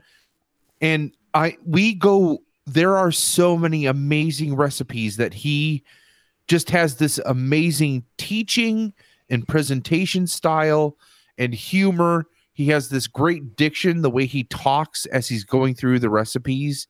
Um, it just all comes together to these great, really concise videos that have increased my cooking game like nobody's business. Uh, it, it, it, I highly recommend uh, Food Wishes. Great, great vlog slash blog. Uh, awesome. So Is that where you got the idea to to spice up those Totinos? no, no, no. I mean, well, I mean, I, I'm a fat kid, so I, I'm always looking for a way to make things taste more fat kid friendly. So, oh, that sounds kind of amazing. yeah. Um, but yeah, no. Uh, he so he kind of changed my life on. He makes these things called. Uh, I would. So here's two good recipes to watch from him. First one is the Dutch baby episode. Dutch baby. It's like this uh, like traditional German pancake that you make in a cast iron skillet in your oven. And it is I can't it's like a custard pancake. That's the best way to describe it with like lemon and butter Oh. and sugar on it. Like that's Not, not, mad at that. yeah. So Hmm. awesome. And then uh the one that it I I spent a week and I just finally got my first one to come out this week. Um it took me a bunch of tries to get it. Uh the French omelet episode, like game changer. Oh, So- I love me an omelet. How is a how does a French omelet differ? no cheese, no uh, nothing else. It's just egg A, what? And butter. That's, the how. I how know. is that an omelet? but you the way you cook it the technique that you do it that when you roll it all up like some of the egg is not cooked all the way it's almost like a custard inside and so that's like Ah. the cheese but it's egg and then you put like Oh, okay. i mean you put so much butter on it like it's almost like it has cheese so uh Ooh. Okay. yeah so that would Very be cool. that would be the last out of my top 10 from 2017 so Oh, that's Um, great. I actually revisited our the other one of these we did last year, and I think there was very little. Uh, I knew it off the top of my head, but I'm saying it out loud to remind myself to do it about this one. I went through, or was at least equally familiar with everything you mentioned, and uh, we mentioned a lot of stuff here today. So Yeah. I, there's a lot for me to dive into that I I haven't yet. Actually, I think the only thing it was that I didn't that I haven't yet sought out or seen or whatever was uh 10 Cloverfield Lane. I think oh that's yeah my only john remaining goodman's thing. performance on that John Goodman's performance in particular. Yeah. yeah. Yeah, that's almost the I think that's the only thing from what you mentioned last year that I haven't gone through, but uh yeah, I, I'm I, I, that's one of the things about this show I, I really appreciate too is like I get as as I've you know, there's a lot of familiar names in the things that I've mentioned and uh, of, the things that I like from this year that aren't even necessarily from this year. right Um, so, so yeah, uh, it's nice for me to be exposed to some to o- other things, and this is helpful in that regard. I have a couple. I want to rapid fire three. One of uh, uh, uh, some of which I don't even need to say anything about, and then that's it for me. all right Um, uh, I don't even say, need to say too much about it, but I, I I like this very much and haven't talked about it on the podcast, and that's um season three of Mr. Robot. Um, I feel like Mr. Robot's something that you would really like as well. You've mentioned I this multiple sure times, yeah. it. So I want to. I I need to check that out. Season one is excellent. Season two is is like especially dark and not as Orphan too Black satisfying. Those two. Yes, those two. times. I Yeah. really, yeah. I'm not sure one of the other. I mean, the only You're way like I would Robert differentiate. Me. You're like you're like those two. Yeah, yes. a little bit. I those two a little bit. yeah. You yeah. gotta watch those the, the good ones.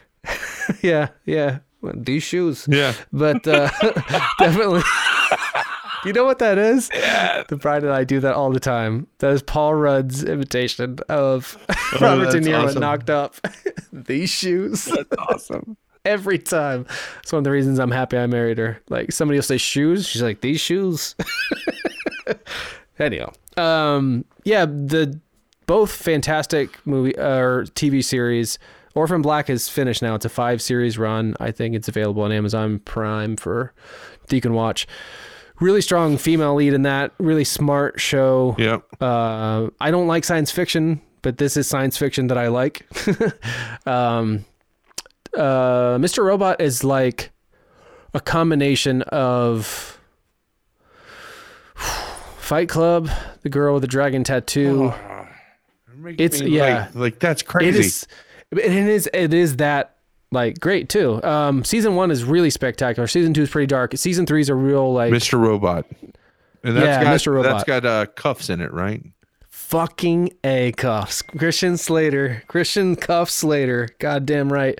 Early in the bride and I's relationship, uh, so Kuffs. I I fucking love that movie. That is maybe my favorite Christian Slater movie. I next only Pump Up Kuffs because I know, like, I like Yeah. Cube. Honestly, is like fucking A Gleaming the Cube. Yeah. Yes. Oh, this is where we're hetero life mates, and why my.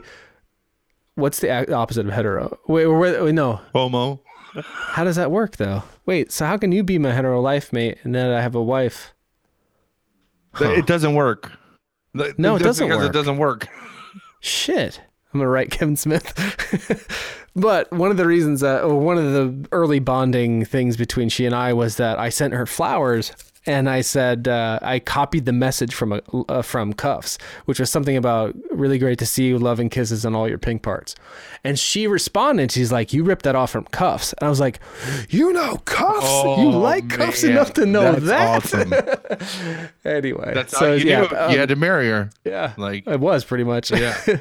Christian Slater is fantastic in that show, as as you would expect, but like really he is, and uh, the lead is is magnificent. But it, it has a, it's all it's all that I mentioned, but it also has a really distinct like visual style. It's it's it's That's all on Amazon. Prime. You said. I hope so. I think so. I think it is. Uh. I'm- it's USA. Yeah. Yeah. Um. All right, what's your last yeah, one? e- I think either of those, the pilot of both Orphan Black and Mr. Robot, like are gonna catch you or not. My last one. Uh. Oh no, I have I have two, but they're not really. Uh, one was just live comedy. At the end of 2016, the bride and I saw uh, Patton Oswalt uh, live in person. We had And not you saw the one that I said I really liked. saw which that. His um. exactly. We saw him was the same developing that. show. Yeah, Yeah, where he's like Yep. practicing that show. yeah, and it was right after Man, Trump is was it- elected is and it stuff. so honest? It like there's it's some of the most brutal stand up I've ever like. Oh yeah, I get and and it. the bride particularly really really likes him like just like as a dude and as a public figure and uh, really appreciates him not he married don't, the, but, like, like, his does. new wife is uh the Adventures of Natty Gale. That's who his new wife is. The girl. I don't from- know what the I don't I don't know what the, The oh is it an actress Yeah, the old Disney movie. The Oh, okay. Gale with I- with I John think- Cusack and the wolf. ooh John Cuse the oh right Harvey Keitel No, no, an actual wolf. Like, Oh, okay. I think it's. No. What's your last one? You We're gonna be here all fucking night. all right um well the live comedy thing I just uh, we saw a bunch of live comedy starting with that that was actually 2016 but in 2017 we saw Marc Maron uh, who happened to be recording his uh Netflix special uh, in In Minneapolis your show, Uh, like we- in Minneapolis, he was in the show that we saw. awesome. Yeah, he saw two shows that night. That's I haven't watched it, but it was a good uh, special, and I love his podcast.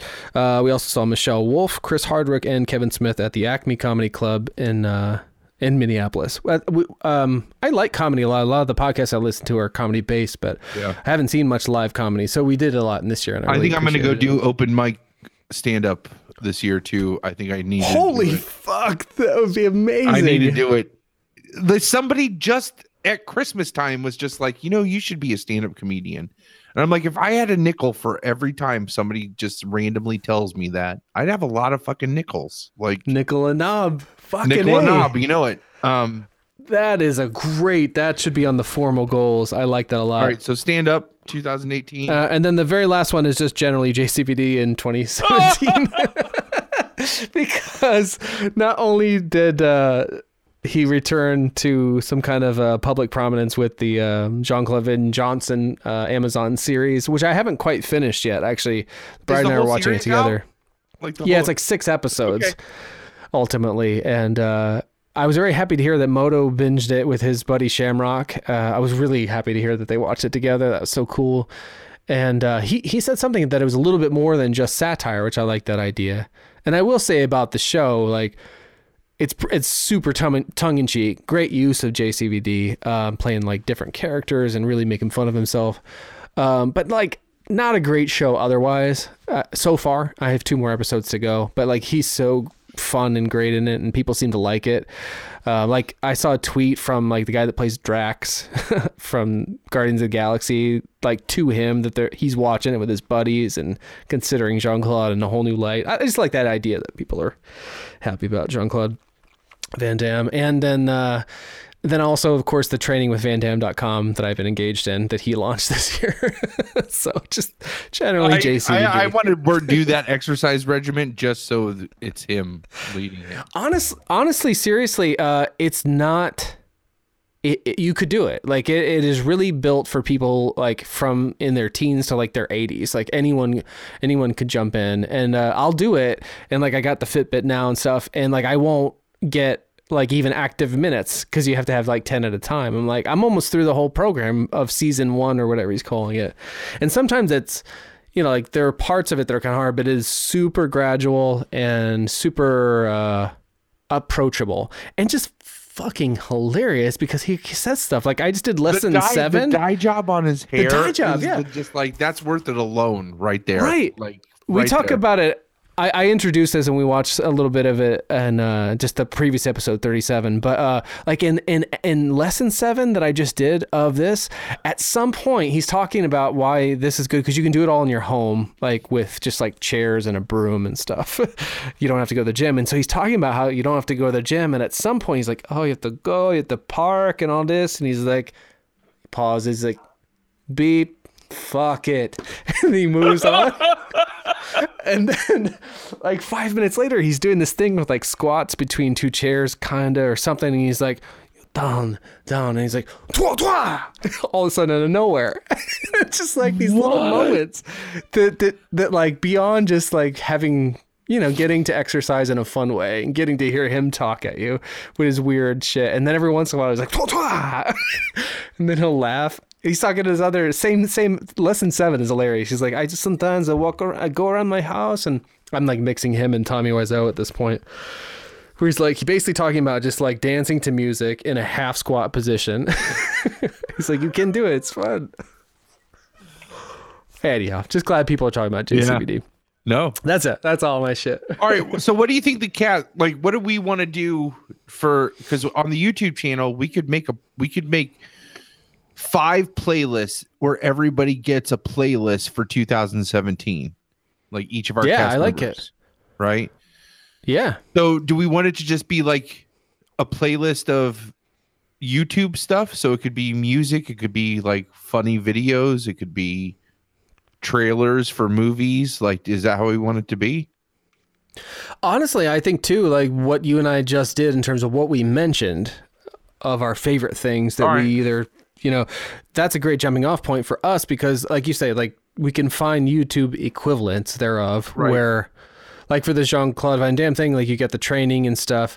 Uh, there's some videos that represent that. There's, you know, so we can just, uh, I think we start with those. And then, yeah, hopefully the other guys could, uh, submit theirs as well. yeah, Double D's Yeah. laughing at my Brontosaurus thing. I'm I'm glad.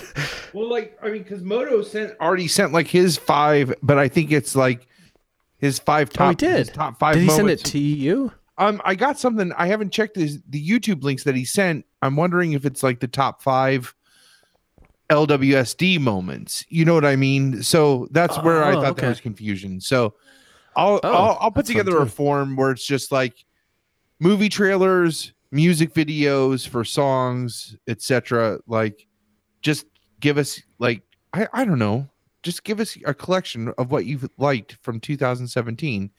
So Yeah. that way we can say like all five of us have a top of 2017. You know what I mean? And I think that would roll over nicely into the web presence and like, you know, people's individual pages or whatever.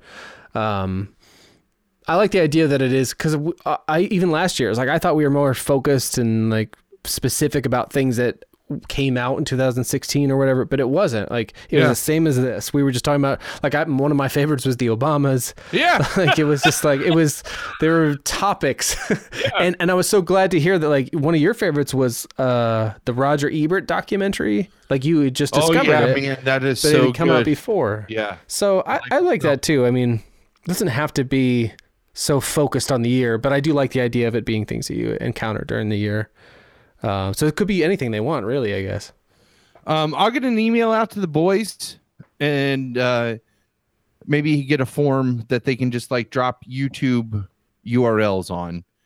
That give us like 10 to 15 good URLs so that we can call this like Twinkies top 2017 picks, oh yeah. You know, and then we have all those yeah mine could be on there. dave's digs 2017 palmer's pleasures 2017 I- that kind of and stuff I'll put those playlists together, but we'll I'll put them so that they go up on the YouTube page at the same time that the episode launches. This episode launches, so Yeah, that way, like all of soon. their like lists coincide with this episode. So Yeah. Yeah. I, ooh, I like that. Yeah. well, the burp too. yeah. Uh, Um, and then, of course, if if you're listening and you're not one of the people we mentioned, um, it's always nice to hear what other people f- find exciting. You know, uh, someone's recommendation is a lot better than I don't know. Uh, how do you how else do you find out about shit? So if you're our new listener today or a listener who've been silent for 38 episodes, but you're like, hey, you guys would really like this, Yeah. you can hit us up. Uh, you can email us at or email us by sending a message to lwsdpod at gmail.com. Yep. Of course, find us on Twitter at lwsdpod. Um, of course, on YouTube. Uh, you can reach out to us. What else? I think that's the, those are the main you can things. search us. You can search Long Walk Short Drink on all the major like um, podcast platforms. So iTunes, Stitcher, uh, Google Play Music. You can search all of those. Which the Google Play Music that always it takes months. I feel like for those URLs to update. It's weird. Really? Yeah, weird. That is weird. Um. So yeah. Uh. Tell your tell your friends not not for nothing, but um, it's it's lovely that it's such a tight knit community. But it wouldn't kill us to like have other listeners in 2018. I, Absolutely. I, I, I know. I think a lot of us are. Drink. I think a lot of us are pretty insular, and and and I'm kind of reticent to recommend it because it is often so intensely personal that it's awkward. Like I have coworkers, yeah, but I'm not gonna be like, hey, Hey, look at this. So- So, our new friend that we just met on YouTube, uh, Isaac, who is our new subscriber, we got the notification as well that you subscribed. Thank you so much for that. But he got to us from your Nine Inch Nails unboxings. Oh really? He was not watching Nine Inch Oh, As if I didn't like this guy enough. Yeah, like there we go. And then he got to us from us from that. So Oh, look at that. Well, we You're have a in lot in viewers, common already. in Viewers. So whew. awesome. Well, thank you so much, uh, Isaac, for uh, subscribing and joining. Look at that. I mean, how many YouTube channels they're going to call you out? You join their live stream. Like we're we're sitting here That's interacting. You Yeah. like that's how that's how desperate we are. No, I'm just kidding. Like No, it's it's it's so nice to much. encounter uh, such It means a lot. positivity. absolutely. Like we're we hope night. to continue to entertain you. Um, Dave, it's been an absolute pleasure. Like Likewise, thank you for letting me go on and on. Oh, he loves As Nine Inch. Nails. We talked. What? What's the episode that we talked about Nine Inch Nails? Um. I get a little too drunk and talk all about Nine Inch Nails on episode twenty six. Twenty six. Yeah. So I mean, we talk about a lot of other Like, shit go- too, if but you're really a not, huge Nine Inch Nails fan, which Dave and Moto and well, oh I am god, too, yeah. but Moto and Moto Dave and I are hard- the hardcore. hardcore Nine Inch Nails fans. Uh, I actually want to encourage them to start their own Nine Inch Nails. He does, yeah. Um, Go back It'll and listen like, to that remember that time episode 26 because did it this? is a great conversation.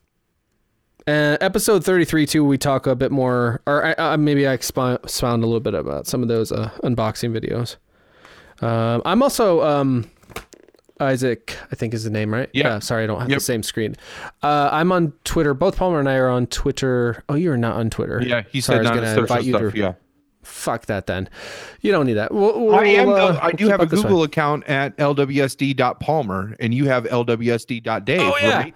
Which So you yes. could connect with us on uh, Google Mhm. through those accounts as well. So yes sir please uh, please do yeah, Thanks for absolutely. fun. But thanks for listening, and uh, hope to see you at the next live event. Probably being yeah two Wednesdays we had uh we had Twinkie, Moto, and Steiner, Double D came back. and Double D. He came back. Oh Like, my dear back. God! After Buddy Time, Yeah, it's crazy. we are right? the luckiest podcasters Yeah. in the world. Thanks everyone. Absolutely. 2018 is going to be the fucking year, man. We got 2017 done. With, like we're sealing, we're sealing that vault. We're not going back Oh to that my. year. Like it's gone. We're only looking forward now. So I uh, don't know. When I listened to our episode from the best of 2016, I was like, oh, I kind of want to hear some early WSD episodes. Palmer's sealing it. I'm keeping the door like cracked, Yeah. just in case. That's Awesome. my way. Well, uh, thanks so much for listening, everyone, and uh, we will see you on the next episode. Long Yes. walk, short drink. Cheers. Yeah, Here's to 2018. awesome. All right. Drink later. Thanks again. All right. Take care, everybody.